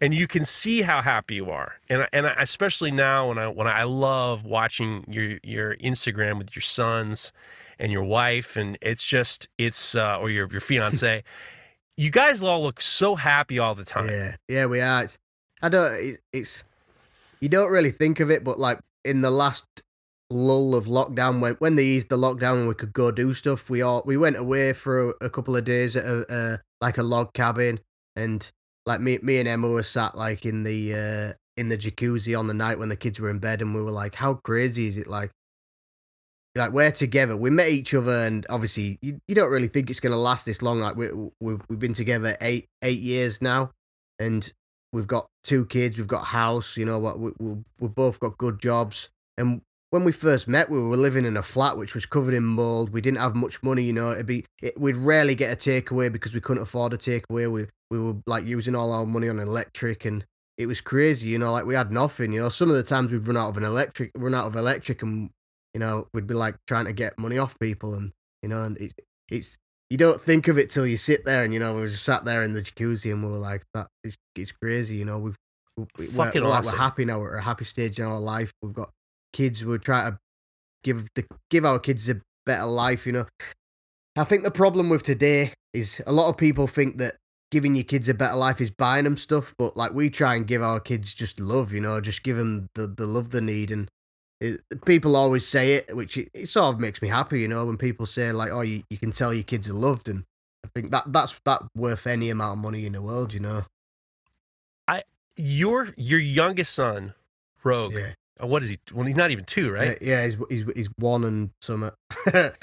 he's fucking laughing all the time he's, he's the Rico is unbelievable. You have two extraordinarily happy kids, and it's just awesome to watch. The only thing is, bro, I'll record Rogue when he's laughing, but he's the devil. He's the he's the fucking devil. I swear. he got you know we put him to bed and he's got like a table next to his bed, and every night he launches it. It's like a routine now. We'll put him to bed. We sit here. We hear. Poof, poof. He launches the bed. He'll smash loads of his toys up, wreck everything, and get back in. I don't know how he does it because we've got blackout curtains and it's pitch black in there. He'll manage to just trash his bedroom and get back in bed and go to sleep. And he does it every night. So we're like, we start calling him the poltergeist because he's like the human poltergeist. you got to get now. That's your next videos. You got to get the, you got to get the like the night vision. you know, find out what he's been up, what he's up to. It might be funny. She'd probably be scared that he's actually a poltergeist. Because you know what's going to happen? You put that green uh, night vision light, and his eyes are going to glow, and he's going to do something that's going to be like, "What was that? What did he do Do that for?" That's he's got crazy. strange eyes as well. Like in his in his left eye, he's got like a brown bit which started to turn brown, and then it stopped. So he's got green eyes with a brown streak across. And then in his right eye, if you look in the pupil, it changes sizes, and there's like grey patches in there. So weird. I, I noticed it today, and I was like, he's like a lizard or something. Like he's definitely he's definitely like the devil's son or something. He's got to be. He's, Well, I mean, it's I just I really I mean I love seeing when when uh, when you do stuff on your Instagram stories with with Rico is just such a pistol. This kid is just such a pistol, and I just I don't know I. Like I said, I, I feel like you know you and I have gone back and forth, and I always say when I when I hear when I read when I read the things that people say to you, and then you repost them and you laugh it off. I always think to myself, I couldn't handle I would I couldn't handle this. I'm too way too fickle. I'm way too fragile to deal with this in a in a in any way other than just like, you know, be in the fetal position after a while. You know, I, I I mean I'm being honest. And you always say, "Wow, it's nothing. I've been in the army." I, and and then I just know your your life has given you all these incredible adventures and stories and like hardships that like these peons. I want to talk to you about. There's one guy. There's one of the things that you write to these people. So, so if you follow follow Honor and uh, on Instagrams, dies in every film, you will not be dissatisfied. his stories, and it don't get much better than his stories. And so he'll take someone will say something nasty about a chain actor. You know, most of these guys seems like a lot of these guys are from Russia or something. yeah, I get a lot of that- yeah. So they'll write something to him, and then what'll usually happen is it'll be a guy giving him advice. Like he'll do something, he's, well, you should have done it like this, and you should have done it like that. And it's very clear that, you know, you've, you know, this guy's trying to set the hook on you, but you set the hook on him. And you'll say something like, I did it the way I want. Um, and then then then the next thing will be like, well, you don't. Then the guy will respond saying, well, you don't have to be a dick. I'm just trying to give you some advice. You know, you should be a little bit more humble and listen to when people give you criticism. And then you, my favorite thing that you do is you write, Mummy, the internet man has hurt my feelings. Something like that. I swear to God, the YouTube man, when you write the YouTube man's hurt my feelings or the internet man's hurt my feelings, I fucking love it. Yeah, people have too much of an opinion. You know, like I- it's it's, it's crazy because you say something to someone and then they're like, "Well, I I've got an opinion." Like, yeah, you've got your opinion, and this is my opinion I'm giving you, but you don't like that. But you're all right giving me your opinion.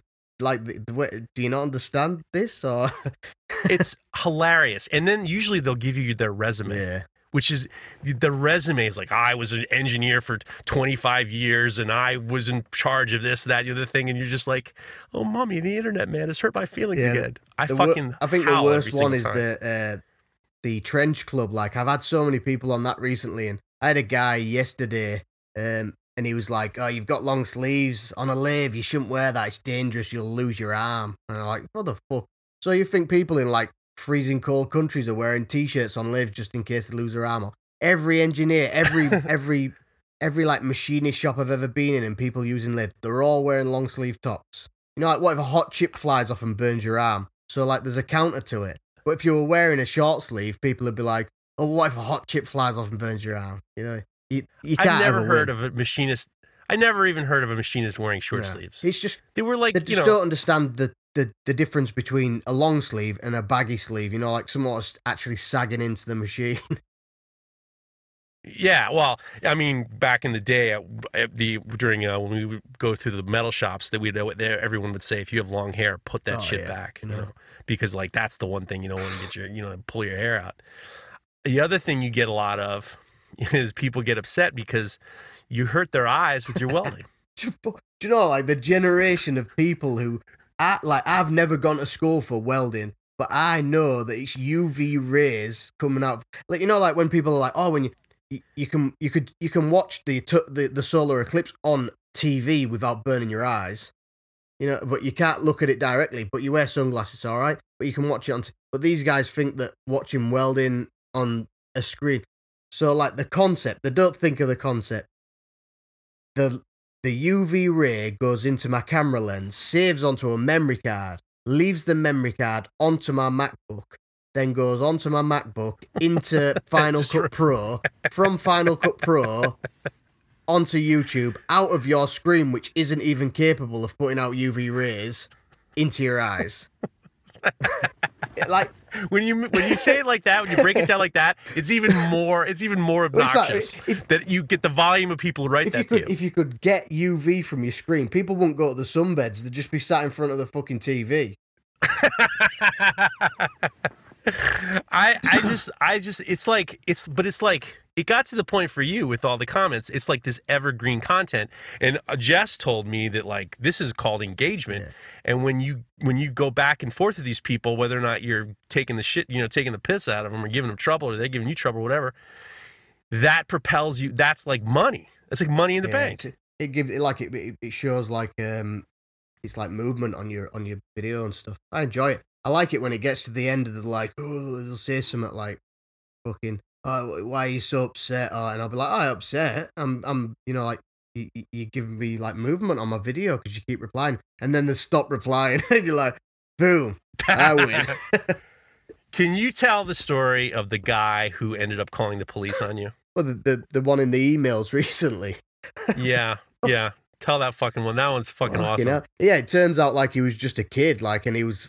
I can't think what what it originally started at, but yeah, he was he was making out like he'd uh, done something wrong, and and obviously I, I did the back and forth of calling him like a child and stuff, and he said he was a.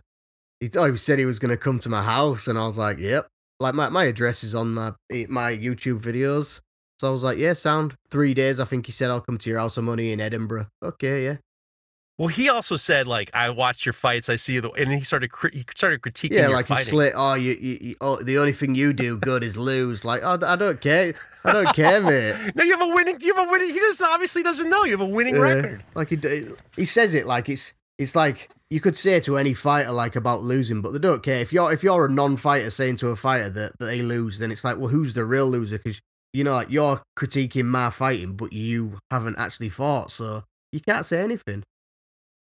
So this dude, he says he's going to come to your house, and then all of a sudden, you guys go into it to emails. Yeah, he, he got my email address off off off YouTube. I think started emailing me, and and then by the end of it, like he's, he's he said he's gonna ring the police, and I had to block him actually because he kept he kept he kept like sending me messages like every couple of hours, and one of them was just like, "Why are you harassing me?" And I was like, "Mate, I hadn't even sent you an email. I think there was something wrong with him. There's got to been something wrong with him." And I, so I was just like blocked, you know, like don't let him even email me anymore. But no police showed up. It's just a, Oh, dude, I, I just I get like it, it all it all for me personally, it's all too much energy. Like when we deal with uh, the uh, all the guys, you know, like Pakistan and with Zarzabard, who are like knocking all of our stuff off. In the beginning, I was just like, I remember there was somebody who was knocking off Tomer's Tomer Botner, uh, Florentine Kitchen Knives. They're knocking off his knives. And I sent a message, and the guy sent me something back nasty. And then I was like, all right, fuck it. So I, I like did the the knife talk, let's attack, and they swarmed this guy like, but like the it, there just wasn't enough blood for all the hyenas to like get their fill. So then they started coming back to me saying, who do we go after next?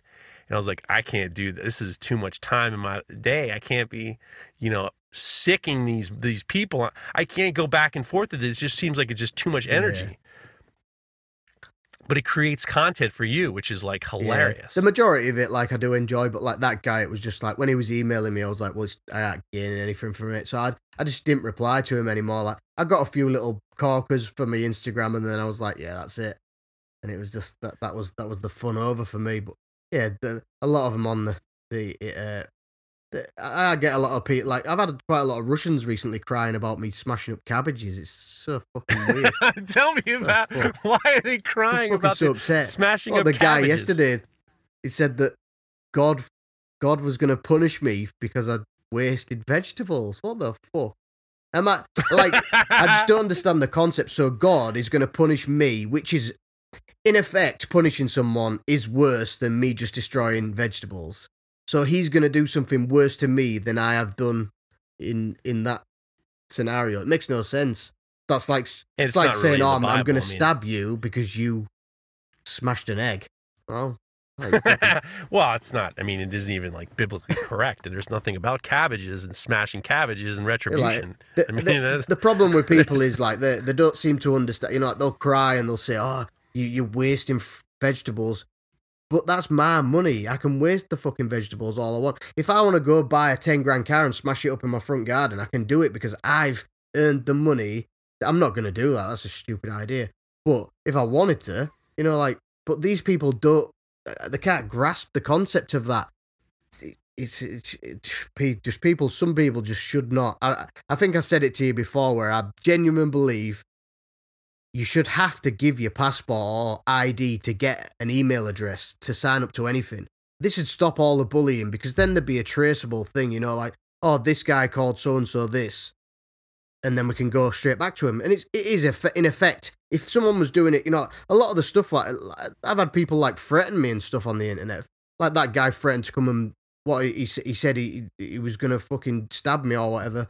You know, people threatening you. That's just not what people do face to face, is it? You know, some people are as sort of like some people are more bothered than me, and it can upset people. You know, I, I've a- Of I've actually had people like I get a lot of stick on my Instagram. Well, I used to, not not so anymore. I've had a lot of people unfollow me because they said, "Oh, I don't like the fact that you post these," but it's positive in a way because I've had people message me and say, "I've been getting loads of trolls like this, and I, it used to really bother me, but now."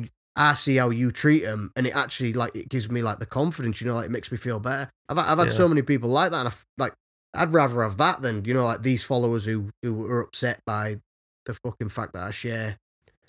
Well, it's great. I mean, it's it's a way to combat it, but it's also like, I mean, the funny part is, is you're actually like monetizing it to a certain Yeah. degree. You know, I'm an or I'll But use I- anything for entertainment.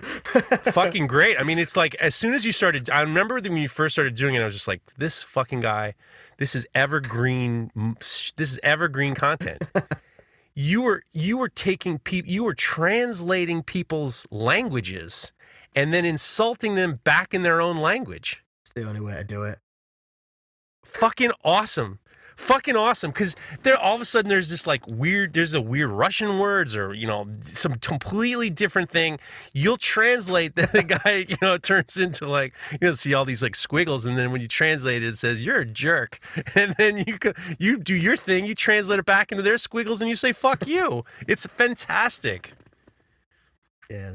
What do you think your biggest? What do you think that the number one thing that people, the number one crit, criticism is that you think is obnoxious?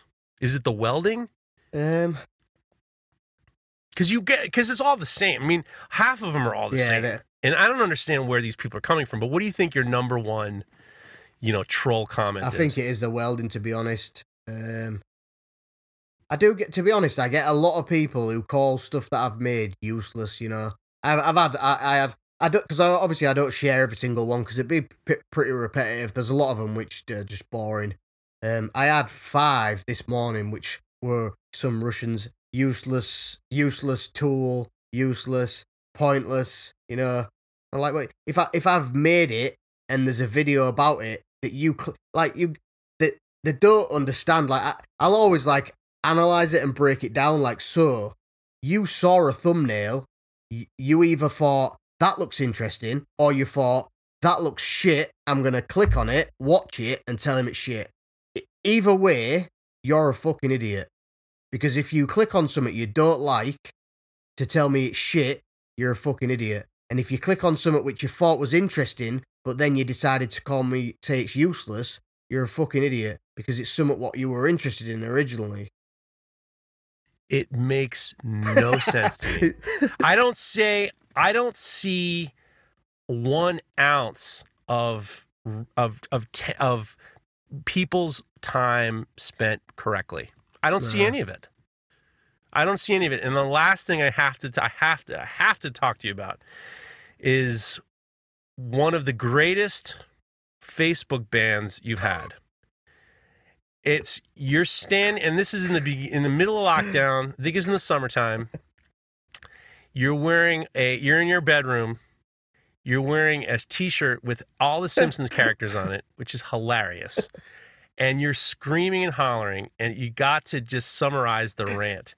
It was shared thousands and thousands of times, Yeah, correct? it's, it was shared off my page, and then other pages took it and shared it off. The, like I think other pages, I've seen one which was at like four million views. I think What was the gist of this epic you've got rant? to blame Danny for this as well because I made a rant. Age, you know when they were doing the neck nominations, it, it be, the the witch I nomination? think it, I don't know if it, it might not have been over there. Neck nominations where the originally it started out where you drink a pint, you like you down a pint and then nominate someone else to down a pint, and it just got so fucking ridiculous. People were drinking piss, shit, you know, like bleach. It, yeah, it was so ridiculous, and I was just I, I did a rant about that years ago, and I was basically saying like, what's the fucking point? You know, like you're doing this, oh, um, and it's all like they're all doing it like, oh, they want to look crazy, like, oh, look at me, I'm crazy because I drank a pint of fucking shit or whatever. Nah, you're just like a tip, mate. No one gives a fuck. And then, obviously, in the last lockdown, Danny was like, you need to do a rant. I can't think what the what the thing the tr- You it was about it, I know what it was about. These celebrities who in their mansions oh yeah complaining who don't like being locked Yeah. down. Yeah, and, and he obviously said about that, and I thought, yeah, who the fuck are they? You know, like that. It, it's fucking insane. There's a celebrity. I, I like. I don't care if a celebrity sat there and he's, he feels sorry for himself. Okay, but then don't go on fucking telly and cry about it. Like you, your life's so hard. You know, like you can do a lot more. Like they can get away with a lot more than us normal people can. If they get fined, it doesn't oh, Right. really matter to them that they get fined. You know what I mean? They, they've got all the money in the world. The fine only hurts like people who don't have much money. And I'd, yeah, I'd, so I just did a fucking rant about that. I nearly did one then as well. You your head started to turn purple. you were screaming and hollering and the greatest part about the whole thing is on the t-shirt I couldn't stop looking at on the Simpsons. Milhouse's dad was like locking eyes with you. And it was the craziest thing and all of a sudden it's just like thousands of views and then I guess millions of views and then all of the UK was watching you in your bedroom yelling at some some celebrity and then you ended up getting banned Yeah. for it. yeah, they said, I think I got, the, they gave me a ban for harassment and bullying. They did overturn it in the end, but it took them like fucking two weeks to overturn it. But I've, a lot of people, what a lot of people didn't understand was that, like, I don't really give a fuck about that. You know, that was like, that's acting, you know, like I'm doing it like I'm, uh, it was all for fun. I got, you know, I got fucking inboxes on my Facebook off people from that, like threatening me and stuff, saying that I was Yeah, Really? like, one guy threatened me. He was calling me pathetic, and I was like, "Mate, you need to fucking get a grip. You're messaging someone on Facebook over a fucking video over celebrities. What you, you know, it's got nothing to do with you. If you don't like it, don't watch it." And like, it's fucking so weird. People are so weird.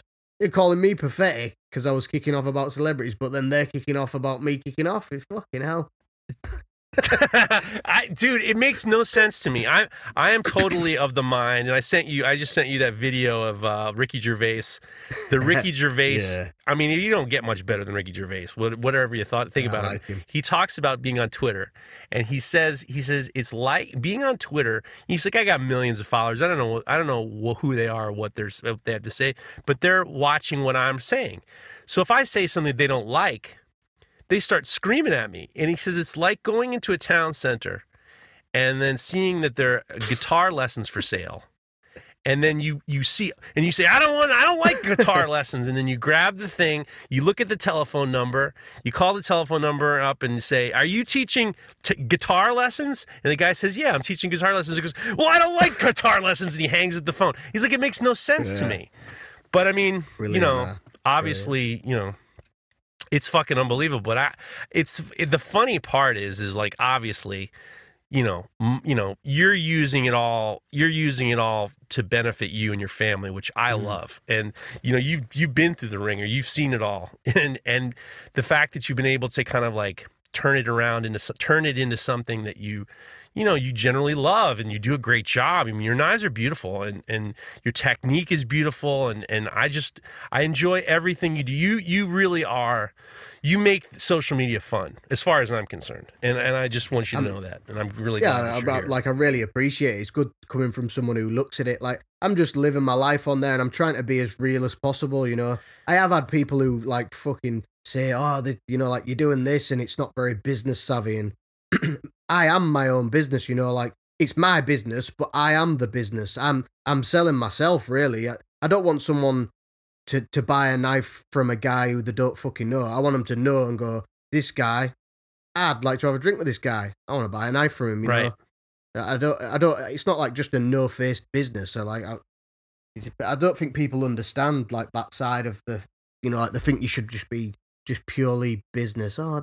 don't speak. You know, don't show your family. Don't do this. Don't do that. That's what social media is. You know, you get that side across. You can be more relatable to people. There's two people that made the my, my my business partner Tony used to say that uh, Carl Ruiz, my old friend who passed away uh, a year ago, year plus, he said he made the internet fun, and he did because he was awesome on on on Instagram. He was he was just like just this. He did whatever the fuck he wanted, and he made social media fun. And I thought there's two people in the world who do that, Carl and you. you make the you make social media so much more fun, and I'm just glad that you're. I'm just glad that I, that uh, I'm glad that I know you, and I'm I pre, I consider you a friend, and I really appreciate everything that you do for other people too. Yeah, yeah. Well, I think we're all in it together. You know, like it's a it's sort of like a, a little. It's not even just knife making community. There's a big wide like this fucking the sculptors yeah. and you know I've just been, I've just started following the Leah Arapot. Did I say that?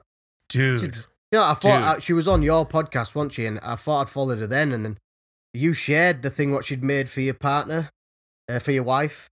And then I clicked yeah. on that and I was like, why aren't I seeing a post? And I thought, oh, I even following her. and then I looked at the, the newest one she's done, that the the fucking um, uh, uh, octopus thing. It's fucking. I was like, yeah. no ways. How the fuck? Leah Arapach is amazing. She listens to this podcast. I actually called her yesterday. She, she sent my wife one of these cast belt buckles. Yeah, it's, um, it's she makes. Like it's cool.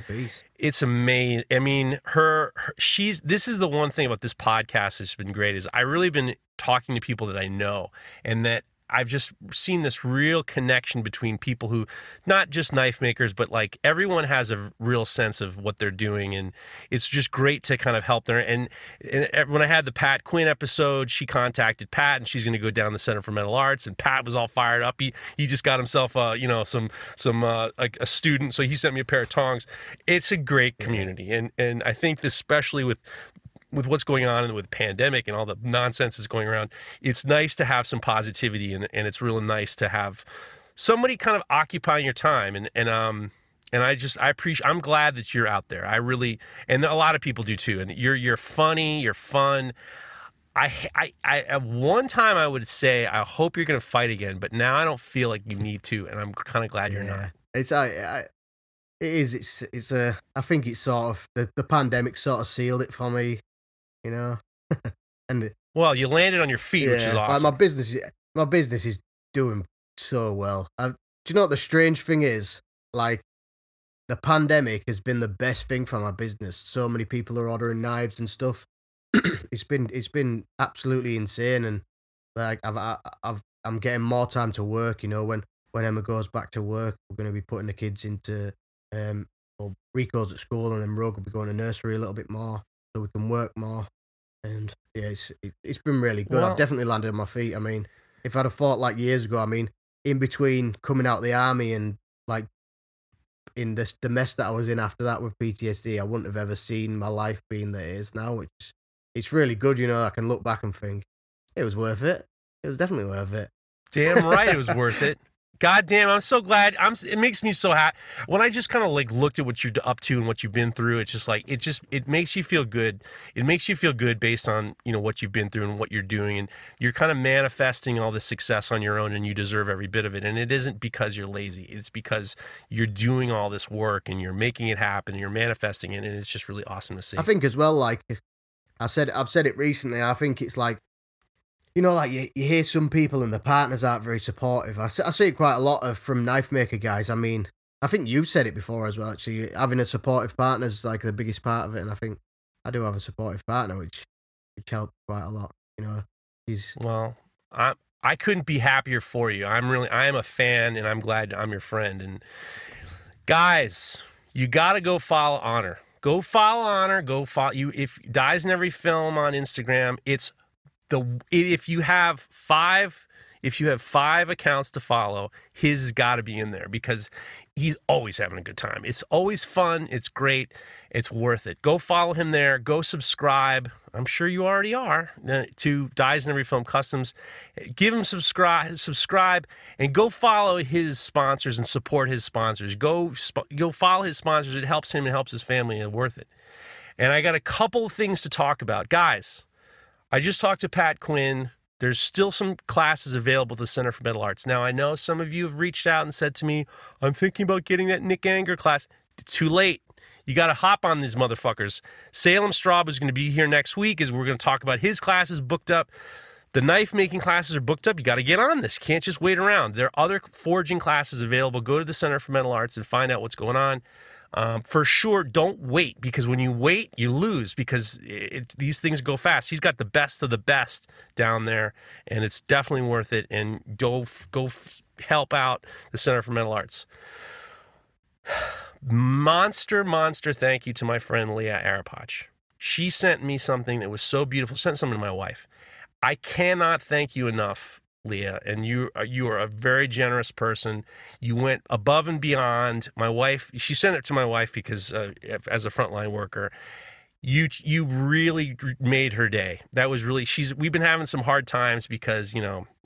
It, you know, she, my wife's been dealing with the pandemic in different ways, and you know, constantly dealing with sick people and sick people and sick people. And this was something that really, really brightened her day. And I cannot thank you enough. So, guys, go follow Leah she's a, a, really extraordinary person. She's going to get better too because she's going to go out and see Pat. and She's going to learn how to do things better. Thank you. Many thanks. Many thanks. Many thanks. Um, what else? Okay, Axe Wax. Guys, go get yourself some Axe Wax. We're doing pretty good. We need to keep the ball rolling. So go get yourself some Axe Wax. Go to axwax.us, put in promo code FULLBLAST10, get yourself 10% off. Buy a couple pucks, get a t shirt. Yes, Mrs. Lockwood, it's Axe Wax. I said Axe Wax. Um, and then um, I think that's it. So next week we got um, Salem Straub coming up. I got a couple secret ones I'm trying to just finish off, but I'm really excited about. And uh, guys, listen, you've been great. And uh, we'll see you next week. All right? Honor, thank you Thanks so much. me. That was fun. You're a funny guy.